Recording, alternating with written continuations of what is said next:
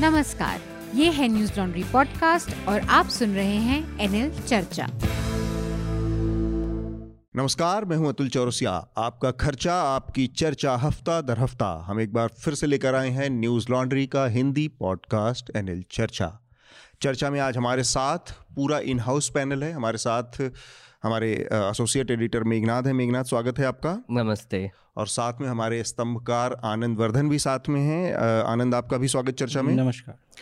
और चर्चा में जैसा आप लोगों को मैं बताना चाहूँगा कि हम लोग एक साथ आज स्टूडियो में बैठकर इस चर्चा को रिकॉर्ड कर रहे हैं लेकिन शार्दुल हमसे जुड़ रहे हैं जूम पर। शार्दुल आपका भी स्वागत। नमस्ते। कई सारी घटनाएँ हैं। हम कोशिश करेंगे कि जो बड़ी घटनाएँ हैं और जिन पर विस्तार से हमें बातचीत करनी है उनको एक बार मेघनाथ सुर्खियों को से अवगत कराएँ हमारे श्रोताओं को और फिर हम इस चर्चा को खोलेंगे।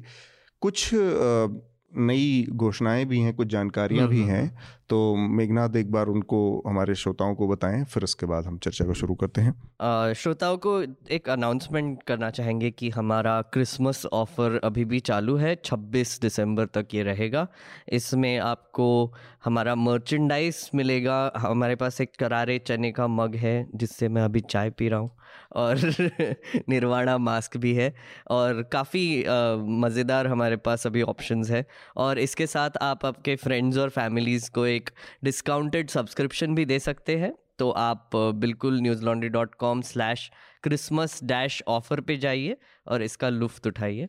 एक और हमारे सब्सक्रिप्शन प्लान लॉन्च हुआ है ये ये एक्चुअली लंबा वाला प्लान है एक गेम चेंजर तीन साल का हमने सब्सक्रिप्शन सब्सक्रिप्शन। प्लान लॉन्च किया है जिसमें अट्ठाईस हज़ार रुपये देकर आप तीन साल के लिए न्यूज़ लॉन्ड्री को सपोर्ट कर सकते हैं सब्सक्रिप्शन ले सकते हम्म। हैं और इस पे आपको आठ हज़ार रुपये का एक डिस्काउंट मिलेगा और काफ़ी नया फ्री मर्च बहुत सारे फ्री मर्च मर्च मिलेंगे और इसके अलावा इसमें बहुत सारे एक्सेस भी होगा जो हमारे हाँ। प्रोग्राम इवेंट्स होते हैं और तमाम उसमें सीधे सारे के सारे एंट्री होगी हाँ, उसमें।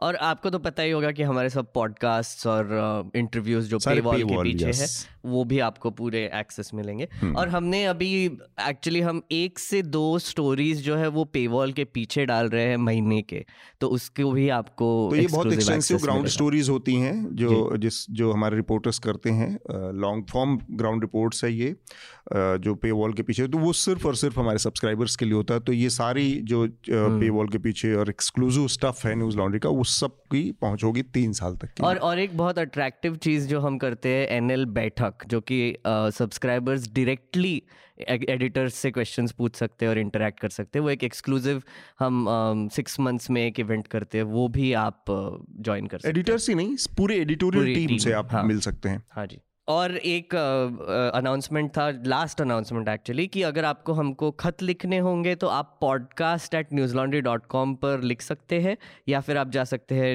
Newslaundry dot com slash podcast letters पर। पॉडकास्ट डैश लेटर्स पर। और वहाँ पर आप हमको ईमेल लिख सकते हैं आप आ, हमने जो बात की उसके बारे में हमसे चर्चा कर सकते हैं। चर्चा पे चर्चा। चलिए सुर्खियों की तरफ़ अ, मुड़ते हैं अभी।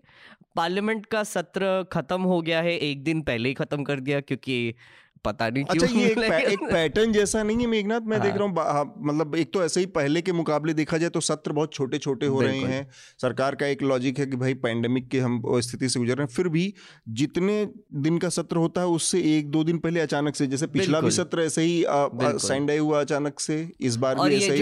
कंट्रोवर्शियल बिल्स जो है जैसे कि आखिरी मोमेंट पे जल्दी जल्दी मोमेंट जैसे वही एक और हेडलाइन वही है कि एंड में सत्र के एंड में उन्होंने इलेक्शन और इलेक्शन वोटर आईडी और आधार कार्ड को लिंक करने का एक बहुत ही इंपॉर्टेंट बिल बिना बहस के पास बिना बिना बिना वोटिंग के पास कर दिया वैसे वॉइस वोट जैसे बोलते हैं उसको दोनों हाउसेज में और उसके बाद इमीडिएटली वोट जॉन कर दिया। ये आप इसको इस तरह समझिए क्योंकि पार्लियामेंट की जो प्रोसीडिंग है बहुत इंपॉर्टेंट होती है। इसी तरह के मतलब क्योस में बहुत अफरा तफरी की स्थिति में कृषि कानून भी पास किए गए थे ध्वनि मत से जबकि सरकार के पास राज्यसभा में बहुमत नहीं था और लोगों ने वोटिंग की अपील की थी कि वोटिंग से कराई जाए सरकार ने उसको नहीं माना था।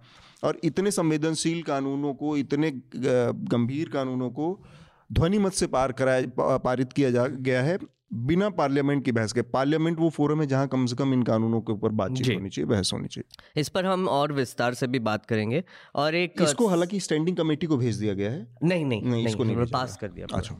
और एक और इसी से जुड़ी हुई खबर है डेरेको ब्रायन को सस्पेंड कर दिया। ये तेरहवें एमपी है। तेरह हो गए हाँ तेरह हो गए। अभी एमपी जो सस्पेंड हो चुके हैं राज्यसभा के। अ, हमने एक्चुअली लास्ट टाइम इस पर मेंशन किया था कि एक पर्सनल डेटा प्रोटेक्शन बिल को स्टैंडिंग कमेटी भेजा गया था उसका रिपोर्ट आया है। हाँ। तो इस पर भी हम थोड़ी सी इस बार चर्चा करेंगे।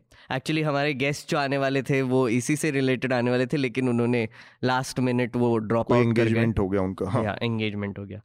कर्नाटका कैबिनेट ने एक एंटी कन्वर्जन बिल मतलब अप्रूव कर दिया है। अब वो हाउस में जाएगा और फिर उसके बाद पास हो जाएगा। ये कित आई थिंक ये फोर्थ स्टेट है जो अ, हाँ। एक एंटी कन्वर्जन बिल पास करवा लेके है हाँ। कर्नाटका कर्नाटका से एक और खबर है। कांग्रेस के एमएलए है के आर रमेश कुमार। उन्होंने एक बहुत ही घिनौना स्टेटमेंट किया कि अगर रेप को टाला नहीं जा सकता तो उसका लुफ्त उठाइए। मतलब ये हिंदी में तो और ही अजीब लगता है। हाँ। और इसको स्पीकर भी हंस रहे थे ये जब स्टेटमेंट किया गया हाउस में तो इस पर काफ़ी क्रिटिसिज्म हुआ है। उन्होंने बोला कि ऑफ़ द कफ रिमार्क था और आगे से नहीं करेंगे। बस इसमें क्या है मेरा तो वो जो वर्ड होता है लुत्फ लुत्फ लुत्फ। लुत्फ। होता है. ओ ओके त फ फ पे नुक्ता तो तो लुत्फ। ओ ये नई नई चीज़ें सीखने को मिलती है। हाँ। हरियाणा में एक लिंचिंग ही बोल सकते हैं इसको इसकी खबर आ रही है। एक एक तेईस साल के राहुल खान को अ, कुछ उनके ही दोस्तों ने मिलके हाँ हेट क्राइम का मामला हाँ, है। ल- मार दिया। लिंचिंग अभी तक स्टैब्लिश नहीं हुआ है लेकिन हाँ ये है कि हेट क्राइम का मामला है। crime का मामला। है। रिलीजन की वजह से या उनके फेथ की वजह से उनको निशाना बनाया गया। कांग्रेस की गोवा में दशा थोड़ी सी गड़बड़ाई दिख रही है।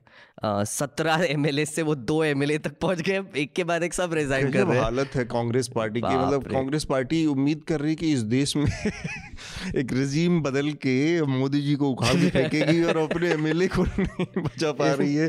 सत्रह जीते हुए एमएलए बताइए और दो पे आ गई पाँच सालों के अंदर। हाँ बिल्कुल। Oh इस पर एक्चुअली आनंद को भी एक हाँ। कमेंट सुनने का सुनेंगे।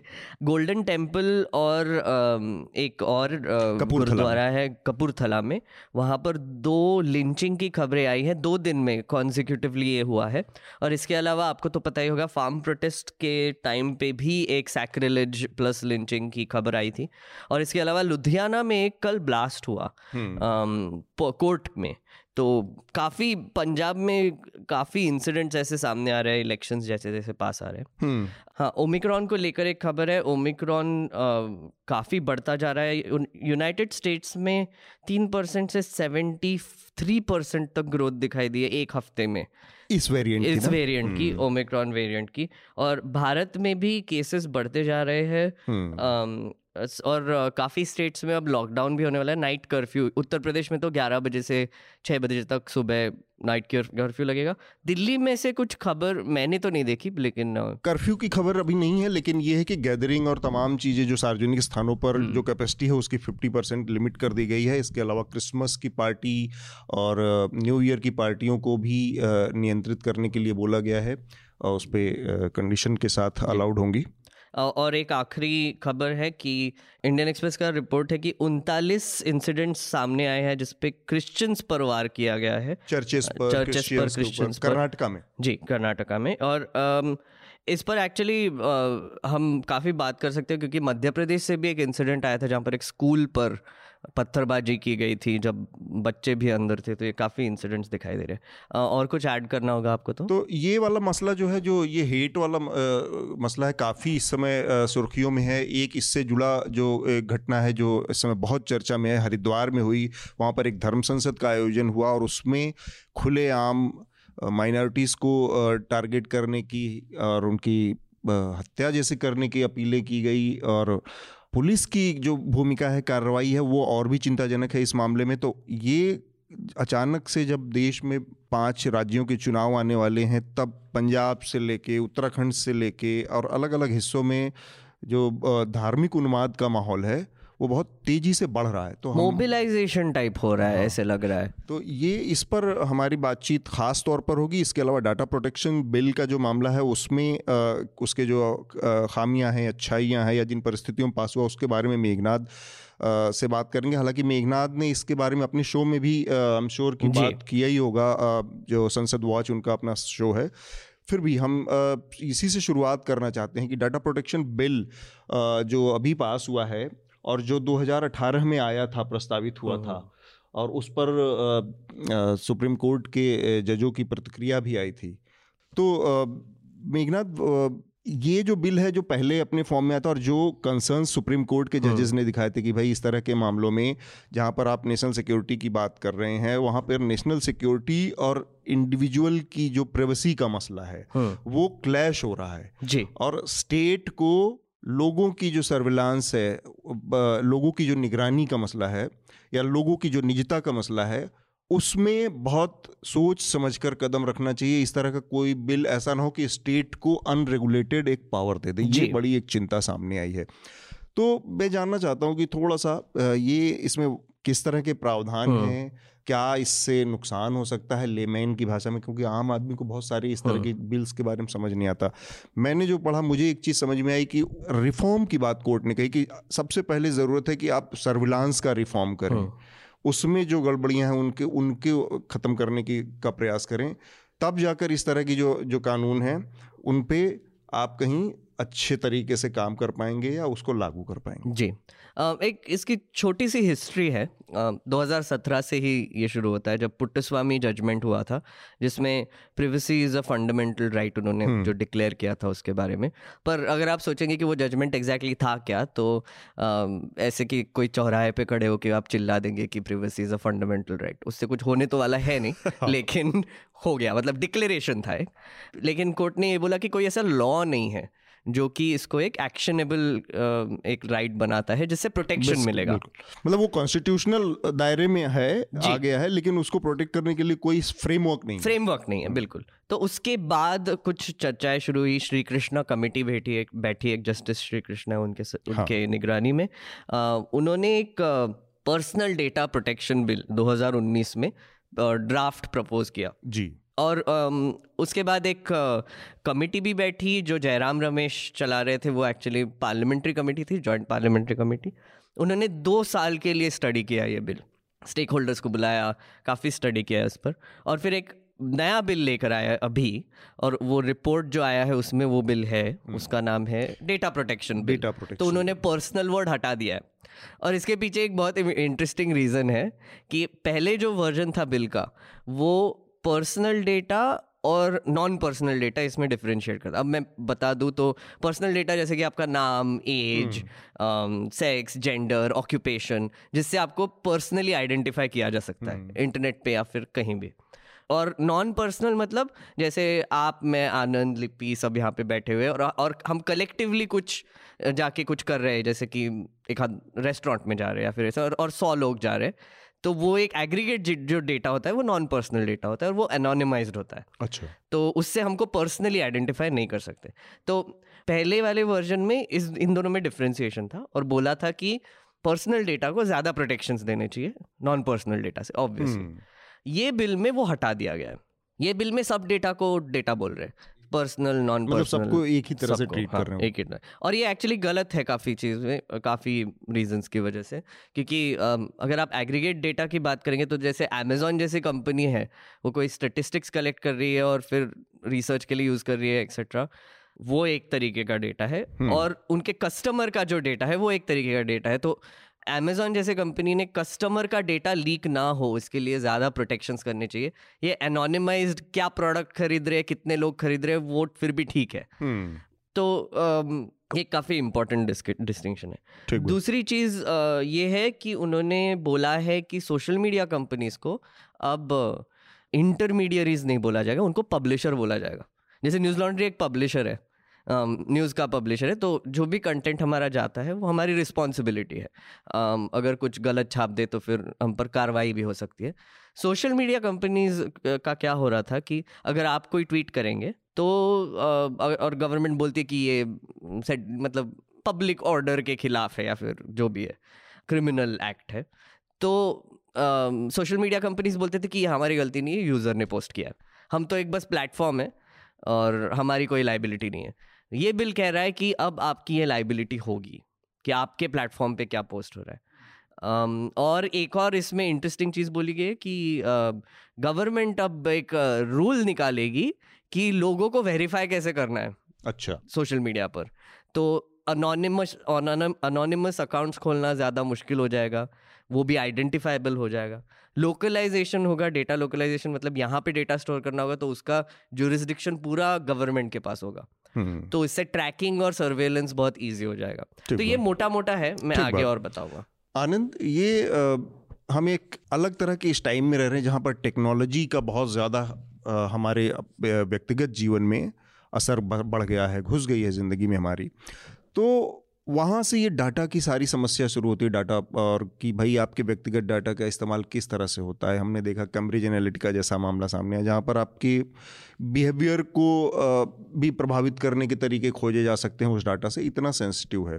ऐसे में जो ख़तरे हैं उनको देखते हुए अगर हम ये कहें कि भाई क्या रास्ता होना चाहिए या किस तरह से अप्रोच होना चाहिए इस तरह के कानूनों का सरकार का स्टेट का तो आप, आपकी उस पर क्या प्रतिक्रिया होगी? करीब दो दो दशक पहले ही इस पर एक आकलन आया कि data is the new oil तो एक उसका जो व्यवसायिक या आर्थिक कोण है कि वो एक आर्थिक संसाधन के तौर पे भी डेटा है। दूसरा है राजनीतिक पहलू उसका कि जो सरकार उसको किस उद्देश्य से, के लिए इस्तेमाल कर रही है। तो इसमें एक तो है कि प्रिवेसी जो है चूँकि वेग है इसलिए फंडामेंटल हम्म। राइट तो हो सकता है लेकिन और सब फंडामेंटल राइट्स की ही तरह ये भी एब्सोल्यूट राइट तो हो नहीं, नहीं है हो सकता है क्योंकि जो भी चीज़ वेग है वेगली डिफाइंड है वो एब्सोल्यूट नहीं हो सकता तो कहीं ना कहीं जो तो जो स्टेट की या उनकी जो जिम्मेदारियाँ हम्म। हैं उसमें इसका असर होता जी, होगा जी हम्म। तो ये जो एक लहर आया कि जैसे पर्सनल इज़ पॉलिटिकल तो अगर इसका हम विस्तार करें तो अगर बहुत जेलट्स जो हैं प्रीवेसी के उनको डोमेस्टिक वायलेंस एक्ट भी नहीं मिलेगा हम्म। अगर प्रीवेसी इतनी इतनी ज़्यादा प्यारी है तो तो स्टेट इंटरवेंशन उसमें आएगा ली, ए, ए, लीगल मेजर्स होंगे तो प्रीवेसी को भी डिफ़ाइन करना पड़ेगा। जैसा कि बताया जा रहा था कि इसमें डिफ़ाइन किया जा रहा है कि ये प्रिवेसी है ये पब्लिक यूज़ का हो सकता है ये नहीं हो सकता है। तो सिक्योरिटी स्टेट का खासकर नौ जो नाइन बाई इलेवन के बाद सिक्योरिटी स्टेट ग्लोबल पॉलिटिक्स में ज़्यादा आया जियो पॉलिटिक्स में उसके बाद ये सब जो है डेटा पर भी स्टेट का इंटरवेंशन बढ़ा। पुट्टू भारत में जो पुट्टू स्वामी जजमेंट है प्रिवेसी को लेकर तो उसमें तीन जो है या डिस्ट्रिक्स दिए गए स्टेट को कि इस पर आप जज कीजिए।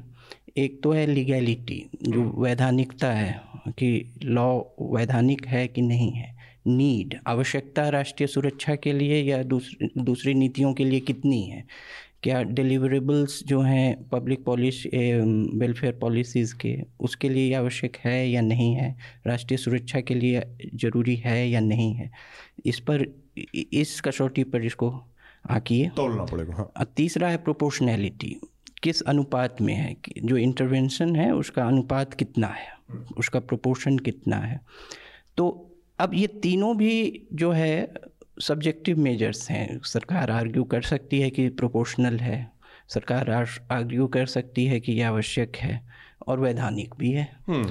तो अब यहाँ जो है इतनी सब्जेक्टिविटी आने के बाद हमेशा दो पक्ष आएगा। तो आ, वो आधार को लेकर हो या और भी कई कई चीज़ें क्योंकि आधार की भी स्वीकार्यता जो है एक दशक में बढ़ी। शुरू में हम्म। इसके आलोचक हैं अभी भी हैं। तो इस ये जो है मेरे ख्याल से एक ऐसी बहस है जो कि जिस जो कि जो अपना असली स्वरूप जो है अगले एक दशक दो दशक में लेगी। लेगी।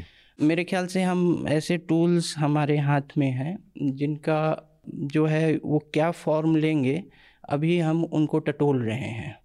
और सरकारें या सिविल सोसाइटी या नागरिक जो हैं वो भी जो हैं बहुत जो है स्पष्ट राय नहीं रखते हैं कि क्योंकि एक आम आदमी के लिए जो है निजता जो है बहुत बड़ा मूल्य नहीं मूल्य नहीं, नहीं हो। उस उसका उसको जब उसका मूल्य तभी पता चलता है जब उसको ऐसी बहुत बड़ी हानि हो। कोई व्यक्तिगत जीवन में और, उसका असर हाँ, पड़े और उसका जीवन इतना साधारण होता है कि उसको ऐसे मौके कम आते हैं।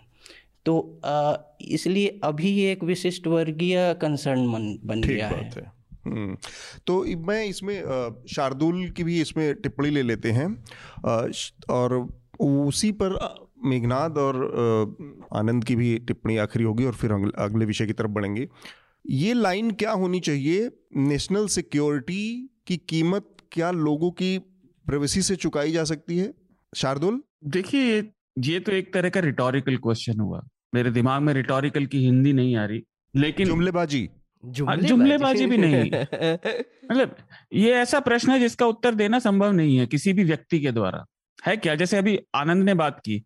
उससे जुड़ी मैं एक बात कहना चाहता हूँ। किसी अधिकार की एक नागरिक के तौर पे खासतौर से जनतंत्र में जो मॉडर्न आधुनिक जो हम इस तंत्र में जी रहे हैं अधिकार की समझ ना होना उसकी उपयोगिता और मौलिकता को खत्म नहीं करता।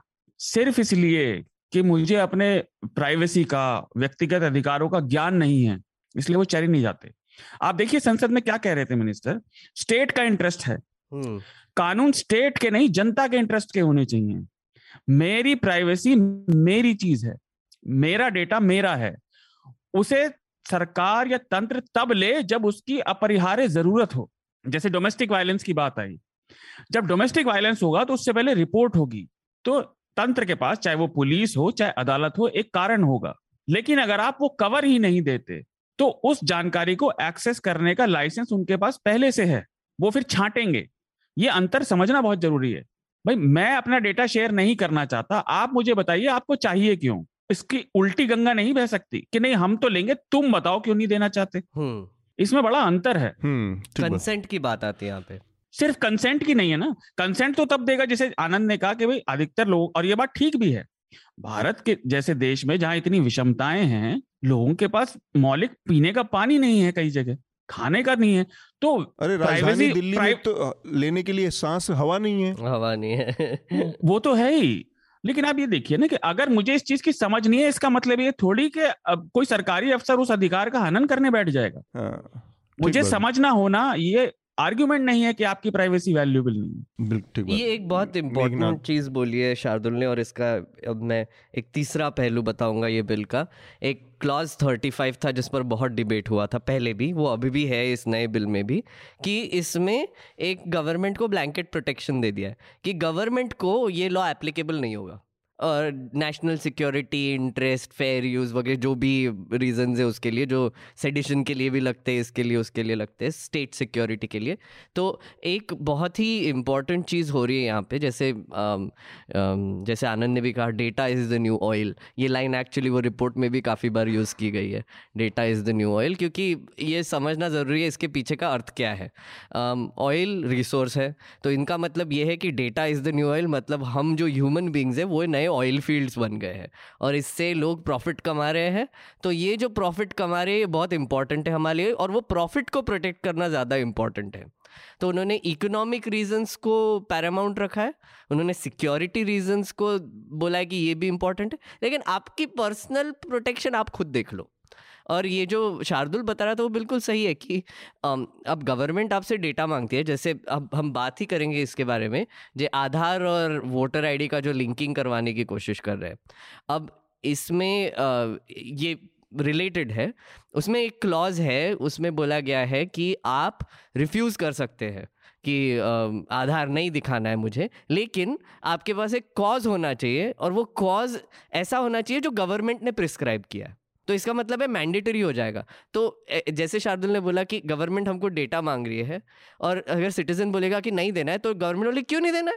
तो ये अलग हो गया। अगर अगर गवर्नमेंट मुझसे डेटा मांग रही है, ये अलग बात है, लेकिन अगर मैं देना नहीं चाहता तो मेरा कुछ भी रीज़न हो, आपका क्या लेना देना है? इसको थोड़ा सा बहुत सरल भाषा में अगर कहा जाए तो जैसे आप ये सोचिए कि इनकम टैक्स की रेट पड़ जाती है हम्म। कुछ चुनिंदा लोगों के के यहाँ पे या चुनिंदा राजनीतिक झुकाव रखने वालों के यहाँ या सरकार के खिलाफ तो बहुत सारे लोगों का एक बहुत बहुत ही मोटा मोटी एक तर्क आता है कि अगर आप गलत नहीं हैं तो आपको डर किस बात का है हम्म। बात ऐसे नहीं होती कानून में कानून में होता ये है कि कानून अपने मतलब रूल बुक के हिसाब से काम करेगा तय नियम कान, कानून के हिसाब से काम करेगा आर्बिट्रेरी तरीके से काम नहीं कर सकता कि आपके घर में चले गए आपके यहाँ रेड पड़ गई और ये आप आप उसके तर्क में ये देखिए अगर आप सही हैं तो आपको किस बात का डर है? ऐसा नहीं होता है। ये मेरे ख्याल से मेघनाथ जो बात कह रहे हैं कि प्राइवेसी का भी मसला उस, उसी तरह से मेघनाथ ये कह रहे हैं एक बिल्कुल और सरल भाषा में जानकारी मांगना अधिकार नहीं है। हम्म। ना देना मेरा अधिकार है आप मांग क्यों रहे हैं आपको वो एक्सप्लेन करना पड़ेगा। हर केस में हर केस में आपको बताना चाहिए कि आप इस केस में हमें इसलिए चाहिए। ऐसा नहीं कि हमें चाहिए तुम क्यों नहीं देना चाहते बताओ। और और ये हमको बार बार दिखाई देता है। बार बार हर चीज़ में एक सिक्योरिटी का एक स्ट्रॉमैन आर्ग्यूमेंट यूज़ किया जाता है। और अगर आप उसको भी अपोज करेंगे तो एक और स्ट्रॉमैन आ जाता है कि अरे, आप तो फेसबुक को डेटा दे रहे हो तो गवर्नमेंट को क्यों नहीं दोगे? एक्चुअली उसका भी रीज़न है। फेसबुक मुझे एड्स बेच रहा है मेरा डेटा लेके। गवर्नमेंट मुझे जेल में डाल सकता है मेरा डेटा लेके। तो मतलब बहुत बड़ा डिफरेंस है उसमें कि गवर्नमेंट और बाकी के प्राइवेट कंपनीज़ में क्या क्या फ़र्क है। तो समय को थोड़ा सा ध्यान में रखते हुए इसका एक आखिरी सवाल और आप लोगों की आखिरी टिप्पणी इस पर। पॉलिटिकल क्लास जो है वो अलग तरीके मतलब इस तरह से बिहेव करता है जो बातचीत में मुझे समझ में आया कि ये जेपीसी ने इस रिपोर्ट को इस बिल को हम्म, बनाया। हम्म, मतलब ये ज्वाइंट पार्लियामेंट्री कमेटी जिसमें सारे दलों के लोग शामिल हैं। और वो इस तरह का लॉ बना रही है। आमतौर पर ये मान, माना जाता है कि भाई सरकार ने अपना एक कोई बिल बनाया अलग से तो उसमें अपने फ़ायदे के लिए बहुत सारी चीज़ें डाल सकती है। लेकिन जब जेपीसी बना रही है जिसमें सारे पार्टियों के प्रतिनिधि हैं उसमें इस तरह का अगर स्टेट को पावर देने की बात है तो फिर कहीं ना कहीं एक बात साम एक सवाल उठता है खड़ा होता है कि पॉलिटिकल क्लास अपने इंटर, के इंटरेस्ट एक जैसे हैं और उस इंटरेस्ट को बचाने के लिए वो एक ही तरह से बिहेव करता है। बिल्कुल क्योंकि ये सब पार्टीज़ है उनके स्टेट में गवर्नमेंट है सबके और वो भी तो प्रोसेस ही करने वाले डेटा हम्म। उनको भी तो चाहिए वो डेटा जैसे आपने तेलंगाना और आंध्र प्रदेश का अगर आप एग्जांपल देखेंगे तेलंगाना का स्पेशली आधार और वोटर आईडी का लिंकिंग का जो एक पायलट प्रोजेक्ट था वो वहाँ पे पहले हुआ था हम्म। उसकी वजह से कम से कम 25 लाख लोगों को डिसनफ्रेंचाइज किया गया था और बाद में इलेक्शन कमीशन ने एडमिट किया कि हम जो सॉफ्टवेयर यूज़ कर रहे थे डी डुप्लीकेशन के लिए उसमें कुछ गड़बड़ी हो गई और उसकी वजह से बहुत लोगों के वोटिंग आईडी डिलीट हो गए वैलिड जो वैलिड। वोटिंग आईडी थे वो डिलीट हो गए क्योंकि हुआ क्या कि लोग वोट देने गए और फिर उनको पता चला कि उनका वोटिंग आईडी डिलीट हो चुका है।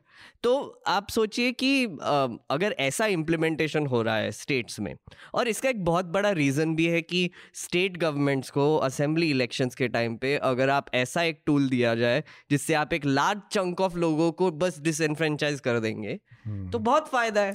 मतलब अब यूपी इलेक्शंस आ रहे हैं। अगर आप सोचेंगे कि पिछले हफ़्ते जो बिल पास हुआ वोटर आईडी और इलेक्शन का। एक बहुत ही लेजिटिमेट सवाल खड़ा हुआ कि एक तो आपने इतना जल्दी जल्दी में बिल क्यों लाया? आपने इसको स्टडी करने का समय नहीं दिया आपने उसमें अमेंडमेंट डालने के समय नहीं दिया दोनों हाउसेज में। हम्म। आपने उसको वॉइस वोट से पास कर दिया बुलडोज कर दिया लोगों ने डिवीज़न मांगा फिर भी नहीं दिया और बोला कि हाउस चल नहीं रहा है तो फिर डिवीज़न कैसे करेंगे? हम्म। और लिटरली चिल्ला के लोगों ने पास किया वो बिल दो दिन में। इतनी क्या जल्दी थी? यही मैं कह रहा हूँ आनंद ये जो मतलब इस तरह के कानूनों को लेकर जो आम सहमति वाली जो, जो बात है वो बताता है कि सारे लोग इसके लाभार्थी हैं जो कम पॉलिटिकल क्लास हाँ देखिए एक जो पॉलिटिकल क्लास हो या फिर मेरे ख्याल से एक एडमिनिस्ट्रेटिव पर्सपेक्टिव भी है जो एक एडमिनिस्ट्रेटिव रीजनिंग है एक एडमिनिस्ट्रेटर थोड़ा सा चीज़ों को दूसरी तरह से देखता है और अ, ये आम सहमति वाली बात करें जो आधार और वोटर आईडी लिंकिंग है। हाँ। मतलब आधार नंबर का सहमति हाँ बायोमेट्रिक्स का नहीं आधार के में जो डिटेल्स हैं नाम आ, आपके पिताजी का नाम डेट ऑफ़ बर्थ और जो वोटर आईडी में जो यही डिटेल्स हैं उस उसकी मैचिंग जो है। तो ये जो है जब आधार नहीं भी आया था तो 2009 का मुझे याद है कि सी एस डी एस लोक नीति जो संस्था है जो खासकर कि चुनाव संबंधित चीज़ों का अध्ययन अध्ययन अध्ययन करती है और एक जनाग्रह एनजीओ है मेरे ख्याल से बेंगलोर बेस्ड है तो अर्बन गवर्नेंस पे ज़्यादा अध्ययन करती है। तो इन लोगों के स्टडीज़ में काफ़ी जो है bogus voting duplication of voter ID मतलब डुप्लीकेशन मतलब एक ही आदमी ने जो खासकर रेजिडेंस बदलने पे नया वोटर आईडी भी पिछले को कैंसिल किए बिना बना दिया और काफ़ी मृत लोगों के भी नाम इलेक्टोरल रोल्स में थे। तो उसी समय से उस स्टडी को रख के कई राजनीतिक पार्टियाँ इस पर एक कह रही थी कि कुछ उस समय आधार नहीं आया था लेकिन कुछ ऐसे मेजर्स लिए जाएँ जिससे ये ख़त्म किया जा सके और थोड़ा सा प्योरीफाई किया जाए इलेक्टोरल रोल, रोल्स को बोगस वोटिंग रोकने के लिए। और 2018 के अप्रैल में मध्य प्रदेश कांग्रेस ने इसकी मांग की थी इलेक्शन कमीशन से कि आधार उन्होंने स्पेसिफिकली आधार लिंक करने कहा था वोटर आईडी से। हाँ। और अगस्त 2018 में इलेक्शन कमीशन ने एक मीटिंग बन बुलाई थी जिसमें कि लगभग सभी पार्टियों ने इसका समर्थन किया था उस समय इसी का प्रेस कॉन्फ्रेंस में इस बात को अंकित भी किया गया था हम्म।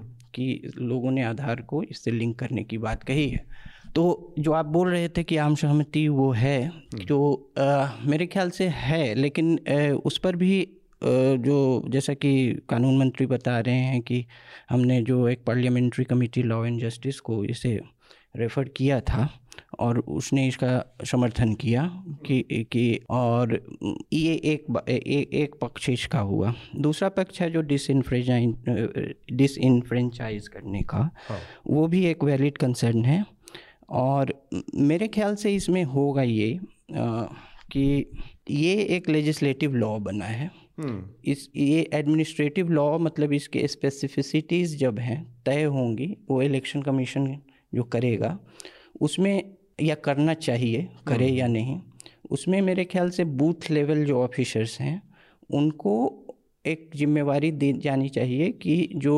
गलत डिल, डिलीट होंगे नाम वो नहीं ना हो हम्म। फिर ए, इसका एक फ़ायदा ये हो सकता है कि रिमोट वोटिंग हो सकती है आधार लिंक करने से लेकिन उसमें भी एक अलग तरह का भी मेरे ख्याल से ज़्यादा डिटेल हो जाएगा। एक अलग तरह के फ्रॉड का उसमें भी संभावना है। बनेगी। लेकिन वो ना हो। और जो कानून मंत्री कह रहे हैं जैसे वही पुट्टू स्वामी जजमेंट पे कि ये लीगैलिटी और प्रोपोर्शनैलिटी और जो नीट ये तीनों पर खरा उतरता है। हम्म। वो विवाद का विषय हो सकता है होता है या नहीं। लेकिन इसमें प्रोपोर्शनैलिटी का ये सवाल है कि जैसे कि एक्चुअली ये नेचर क्या है? इस इस विधेयक का नेचर ये है कि ये representation of in people's act 1951 का संशोधन है। हम्म। और उस संशोधन में जैसे तेईस छः तेईस छः में दे, दे दिया गया है कि ए, एक क्लॉज इसमें ये भी है तेईस अनुच्छेद और जो उप अनुच्छेद छः में ये है कि आप दूसरा जो है भी डॉक्यूमेंट प्रोड्यूस कर सकते हैं। लेकिन ये भी कह रहे हैं कुछ लोग कि वॉल्ट्री भी है। लेकिन एक आप विधेयक को पढ़िएगा तो उसमें है कि जो इलेक्टोरल रजिस्ट्रेशन ऑफिसर है ही मे आस्क तो मे आस्क जो है बहुत ज़्यादा डिस्क्रिशनरी पावर दे देता है रजिस्ट्रेशन ऑफिसर को कि अगर और, और उसमें यह भी है कि सफिशियंट कॉजेज़ जो हैं आपको बताने पड़ेंगे कि आप क्यों नहीं दे रहे हैं आधार। हम्म। तो अब सफ और इसका जो है डिटेल्स जो है मेरे ख्याल से इलेक्शन कमीशन तय करेगा सेंट्रल गवर्नमेंट करेगी। आज सेंट्रल गवर्नमेंट का लिखा हुआ है। कंसल्टेशन में और मेरे ख्याल से इसमें कंसल्टेशन इसी से होगा क्योंकि अंत में जो है चुनाव एडमिनिस्ट्रेशन इसी करेगी। हाँ लेकिन, लेकिन यही तो यही एक यही इसमें जो ब्लैक है गैप है और एक कंसल्टेशन नहीं एक्चुअली अगर इलेक्टोरल रिफॉर्म की तरफ़ बढ़ रहे तो उसमें इलेक्शन कमीशन हम्म। की भूमिका साफ़ क्यों नहीं दिख रही है? और कंसल्टेशन मेरे ख्याल से नहीं होगा क्योंकि जब भी गवर्नमेंट रूल्स बनाती है तो कंसल्ट किसी से करती नहीं है नेसेसरीली um, कुछ कुछ रेयर रीजंस में करती है। इसी इसमें इंटरवीन कर सकती है हाँ वही इलेक्शन कमीशन को लेकिन इलेक्शन कमीशन एक्चुअली एक्चुअली क्या है कि एडमिनिस्टर इसको चुनाव आयोग ही करेगी अंत में। जैसे कि आपको मैं नब्बे का उदाहरण दे रहा हूँ कि जब वो वोटर आई कार्ड फ़ोटो आया था उसका भी बहुत विरोध हुआ था। हम्म, हम्म। लोग कह रहे थे कि गरीब तो इसे बना ही नहीं पाएँगे। वोटर आई कार्ड गरीब बना ही नहीं पाएगा इससे बहुत लोग डिसइनफ्रेंचाइज हो जाएँगे। हम्म। उसको समय लगा एक दो दशक लगा लेकिन वोटर आई कार्ड जो है मेरे ख्याल से चुनावी करप्शन रोकने में कुछ कामयाब हुआ जो पहले तो मेरे ख्याल से इन चीज़ों को देखना चाहिए आगे कैसे होना। ठीक बात है। मेघनाथ आपकी टिप्पणी? एक बस इंपॉर्टेंट चीज़ यहाँ पर पॉइंट आउट करना चाहूँगा कि अगर आप एक जूम आउट व्यू देखेंगे तो आधार एक ऐसा सिस्टम है जिसमें बहुत बहुत ज़्यादा फ्लॉज है। रजिस्ट्रेशन को लेके। हम्म। आपको आपने अगर रिपोर्ट्स देखे होंगे तो हनुमान को आधार मिल जाता है पाकिस्तानी स्पाइस को आधार मिल जाता है एलपीजी कनेक्शन तक मिल गया उनका बैंक अकाउंट लिंक करने के बाद फ़ोन नंबर्स मिल जाते हैं कुछ भी हो रहा है राइट और ये जो बेसिक जो डेटाबेस बना था आधार का शुरुआत से लॉ आने के पहले से जो काम शुरू हुआ था वो काफ़ी फ्लॉड है और उसमें काफ़ी ऐसे एंट्रीज है जो फेक बोले जा सकते हैं या फिर मैनिपुलेटेड है। आप एक एक रिपोर्ट था, देखा था मैंने कि कैसे जो ऑपरेटर्स हैं, जो आधार बना रहे थे पहले वो प्राइवेटाइज कर दिया था तो वो प्राइवेट ऑपरेटर्स कैसे एक के बाद एक फेक आधार बनाने की कोशिश कर रहे थे। और कुछ कुछ लोगों को तो सॉफ्टवेयर में हैक्स मिल गए तो वहाँ पे एंटर करके उन्होंने काफ़ी घपले किए थे। अब ये जो एक बेसिक डेटाबेस है इसको अगर आप वोटर आईडी से लिंक करेंगे ये एक अलग डेटाबेस है। तो आप एक फ्लॉड डेटाबेस को एक और फ्लॉड डेटाबेस ठीक करने में इस्तेमाल कर रहे हैं क्योंकि इसका रीज़न क्यों बता रहे हैं लिंकेज का? कि हमको नकली वोटर हटाने हैं नकली वोटिंग आईडी हटाना है डी डुप्लीकेशन करना है। जैसे आनंद ने बोला कि कोई मूव कर गए और उन्होंने वहाँ पे वोटर आईडी बना दिया एक से ज़्यादा किसी का है कहीं कुछ। तो अगर आपको वो वैलिडेट करना होगा इसका मतलब आपको ये अज्यूम करना पड़ेगा कि उसका आधार सही है। पर आधार सही नहीं है क्योंकि आधार आपको अगर पता होगा तो समस्या है कि आधार रेजिडेंस का प्रमाण है सिटीजनशिप हाँ सिटीजनशिप का नहीं है। तो एक ये भी एक है इसमें समस्या कि वो सिट आपकी सिटीजनशिप जो है वो प्रमाणित नहीं करती। खाली सिर्फ़ वो करता है कि आप रेजिडेंट है यहाँ के। मैं मेरा तो बहुत ही बेसिक सवाल है आपकी सिटीजनशिप किस चीज़ से प्रमाणित होती है? पासपोर्ट से? और हर आदमी के पास तो इस देश में पासपोर्ट नहीं होगा। नहीं पर आई मीन वोटिंग आईडी भी तो सिटीजनशिप का प्रूफ है। है ना? वोटिंग आईडी भी सिटीजनशिप का प्रूफ है हाँ। हाँ हाँ वोटर आईडी है। वोटर आईडी है। हम्म। और पासपोर्ट तो डेफिनेटली है ही। लेकिन आधार नहीं है। और ये सुप्रीम कोर्ट ने भी बहुत क्लियरली बोला था कि आधार जो है वो कोई सिटीजनशिप का प्रूफ कभी नहीं बन सकता। क्योंकि उसमें अगेन मैं जो बोल रहा हूँ कि इतने फ्लॉज है। अब आप सोचिए कि अगर आप से, नागपुर से दिल्ली जब आए हो तो आप उसका एड्रेस चेंज कर सकते हो, आधार का राइट वैसे ही लोग वहाँ पे जाके अगर कोई वोटिंग आईडी बना रहे हैं तो वो दो आईडीज बन रहे हैं वहाँ पे। तो वो एक जगह से वोट नहीं होगा, दूसरी जगह से वोट होगा, ऐसे होता है। तो बेसिकली मुझे नहीं लगता कि ये एक अच्छी आइडिया है। आधार और वोटर आईडी को लिंक करना और हम्म। अभी देखते हैं आगे जाके क्या होता है। मुझे मुझे लगता है उत्तर प्रदेश इलेक्शन में एक बहुत बड़ा मुद्दा भी बनेगा। शार्दुल आपकी इस पर आखिरी टिप्पणी उसके बाद हम अपने अगले विषय पर बढ़ेंगे। जी जी। तो ये मौलिक बातें क्या क्या है? हमने बात करी कि कैसे आधार बन रहा है। यूआईडीएआई ने बात स्वीकार करी थी कुछ समय पहले कि आधार को एनरोल करने वाले ऑपरेटर एजेंसी और हर आधार नंबर के हिसाब से रजिस्ट्रार जो होते हैं उनके बारे में उनके पास कोई जानकारी नहीं है। नहीं, उनके पास ये जानकारी है कि पहचान, पता, उम्र और बाकी चीज़ें जो है, उसके लिए मूल कौन से दस्तावेज़ लगाए गए थे आधार बनते समय, उसके बारे में भी उनके पास कोई जानकारी नहीं। अभी जैसे मेघनाथ ने बताया, साल दर साल अलग अलग मीडिया संस्थाओं ने रिपोर्ट किया है कि फर्जी आधार कार्ड बन रहे हैं। जिस डेटाबेस को यूआईडीआई सुरक्षित बता रही थी, उसकी सुरक्षा कितनी है, ये पिछले कई सालों में हमारे सामने आया है, जब बार बार डेटा लीक हुआ। अब चुनाव के लिए वोटर रोल को सत्यापित करने के काम घर घर दरवाजे दरवाजे जाकर ही होना चाहिए। लेकिन है क्या कि भारत के कायल तंत्रों को हर चीज़ रेडीमेड चाहिए। आज की तारीख में ये सच्चाई है कि हमारी संस्थाएँ मेहनत करने को तैयार नहीं है और हर चीज़ का इलाज बना रही हैं आधार को। एक और रोचक बात, आधार वोटर आईडी लिंक करने वाला बिल, जो व्यक्तिगत डेटा सुरक्षा बिल है, जिसके बारे में हम अभी बात कर रहे थे, उससे पहले पास कर दिया गया। हम सबको ये भी याद है कि शुरू में आधार भी ऐसे ही लाया गया था कि नहीं ये तो स्वेच्छा से है आप अपनी मर्ज़ी से लीजिए। लेकिन अंततः क्या हुआ? वो अवश्यम भावी हो गया। हर चीज़ के लिए आपको देना ही पड़ेगा। और जैसे हमने कहा आम आदमी को इतना पता नहीं है वो दे देता है। मैंने सारी बातें बताई। उसका कारण है कि सुनने वाले को पता तो चले कि सरकार और नौकरशाही मिलकर धीरे धीरे स्टेप बाय स्टेप ये जनतंत्र की नींव को खोखला कर रहे हैं।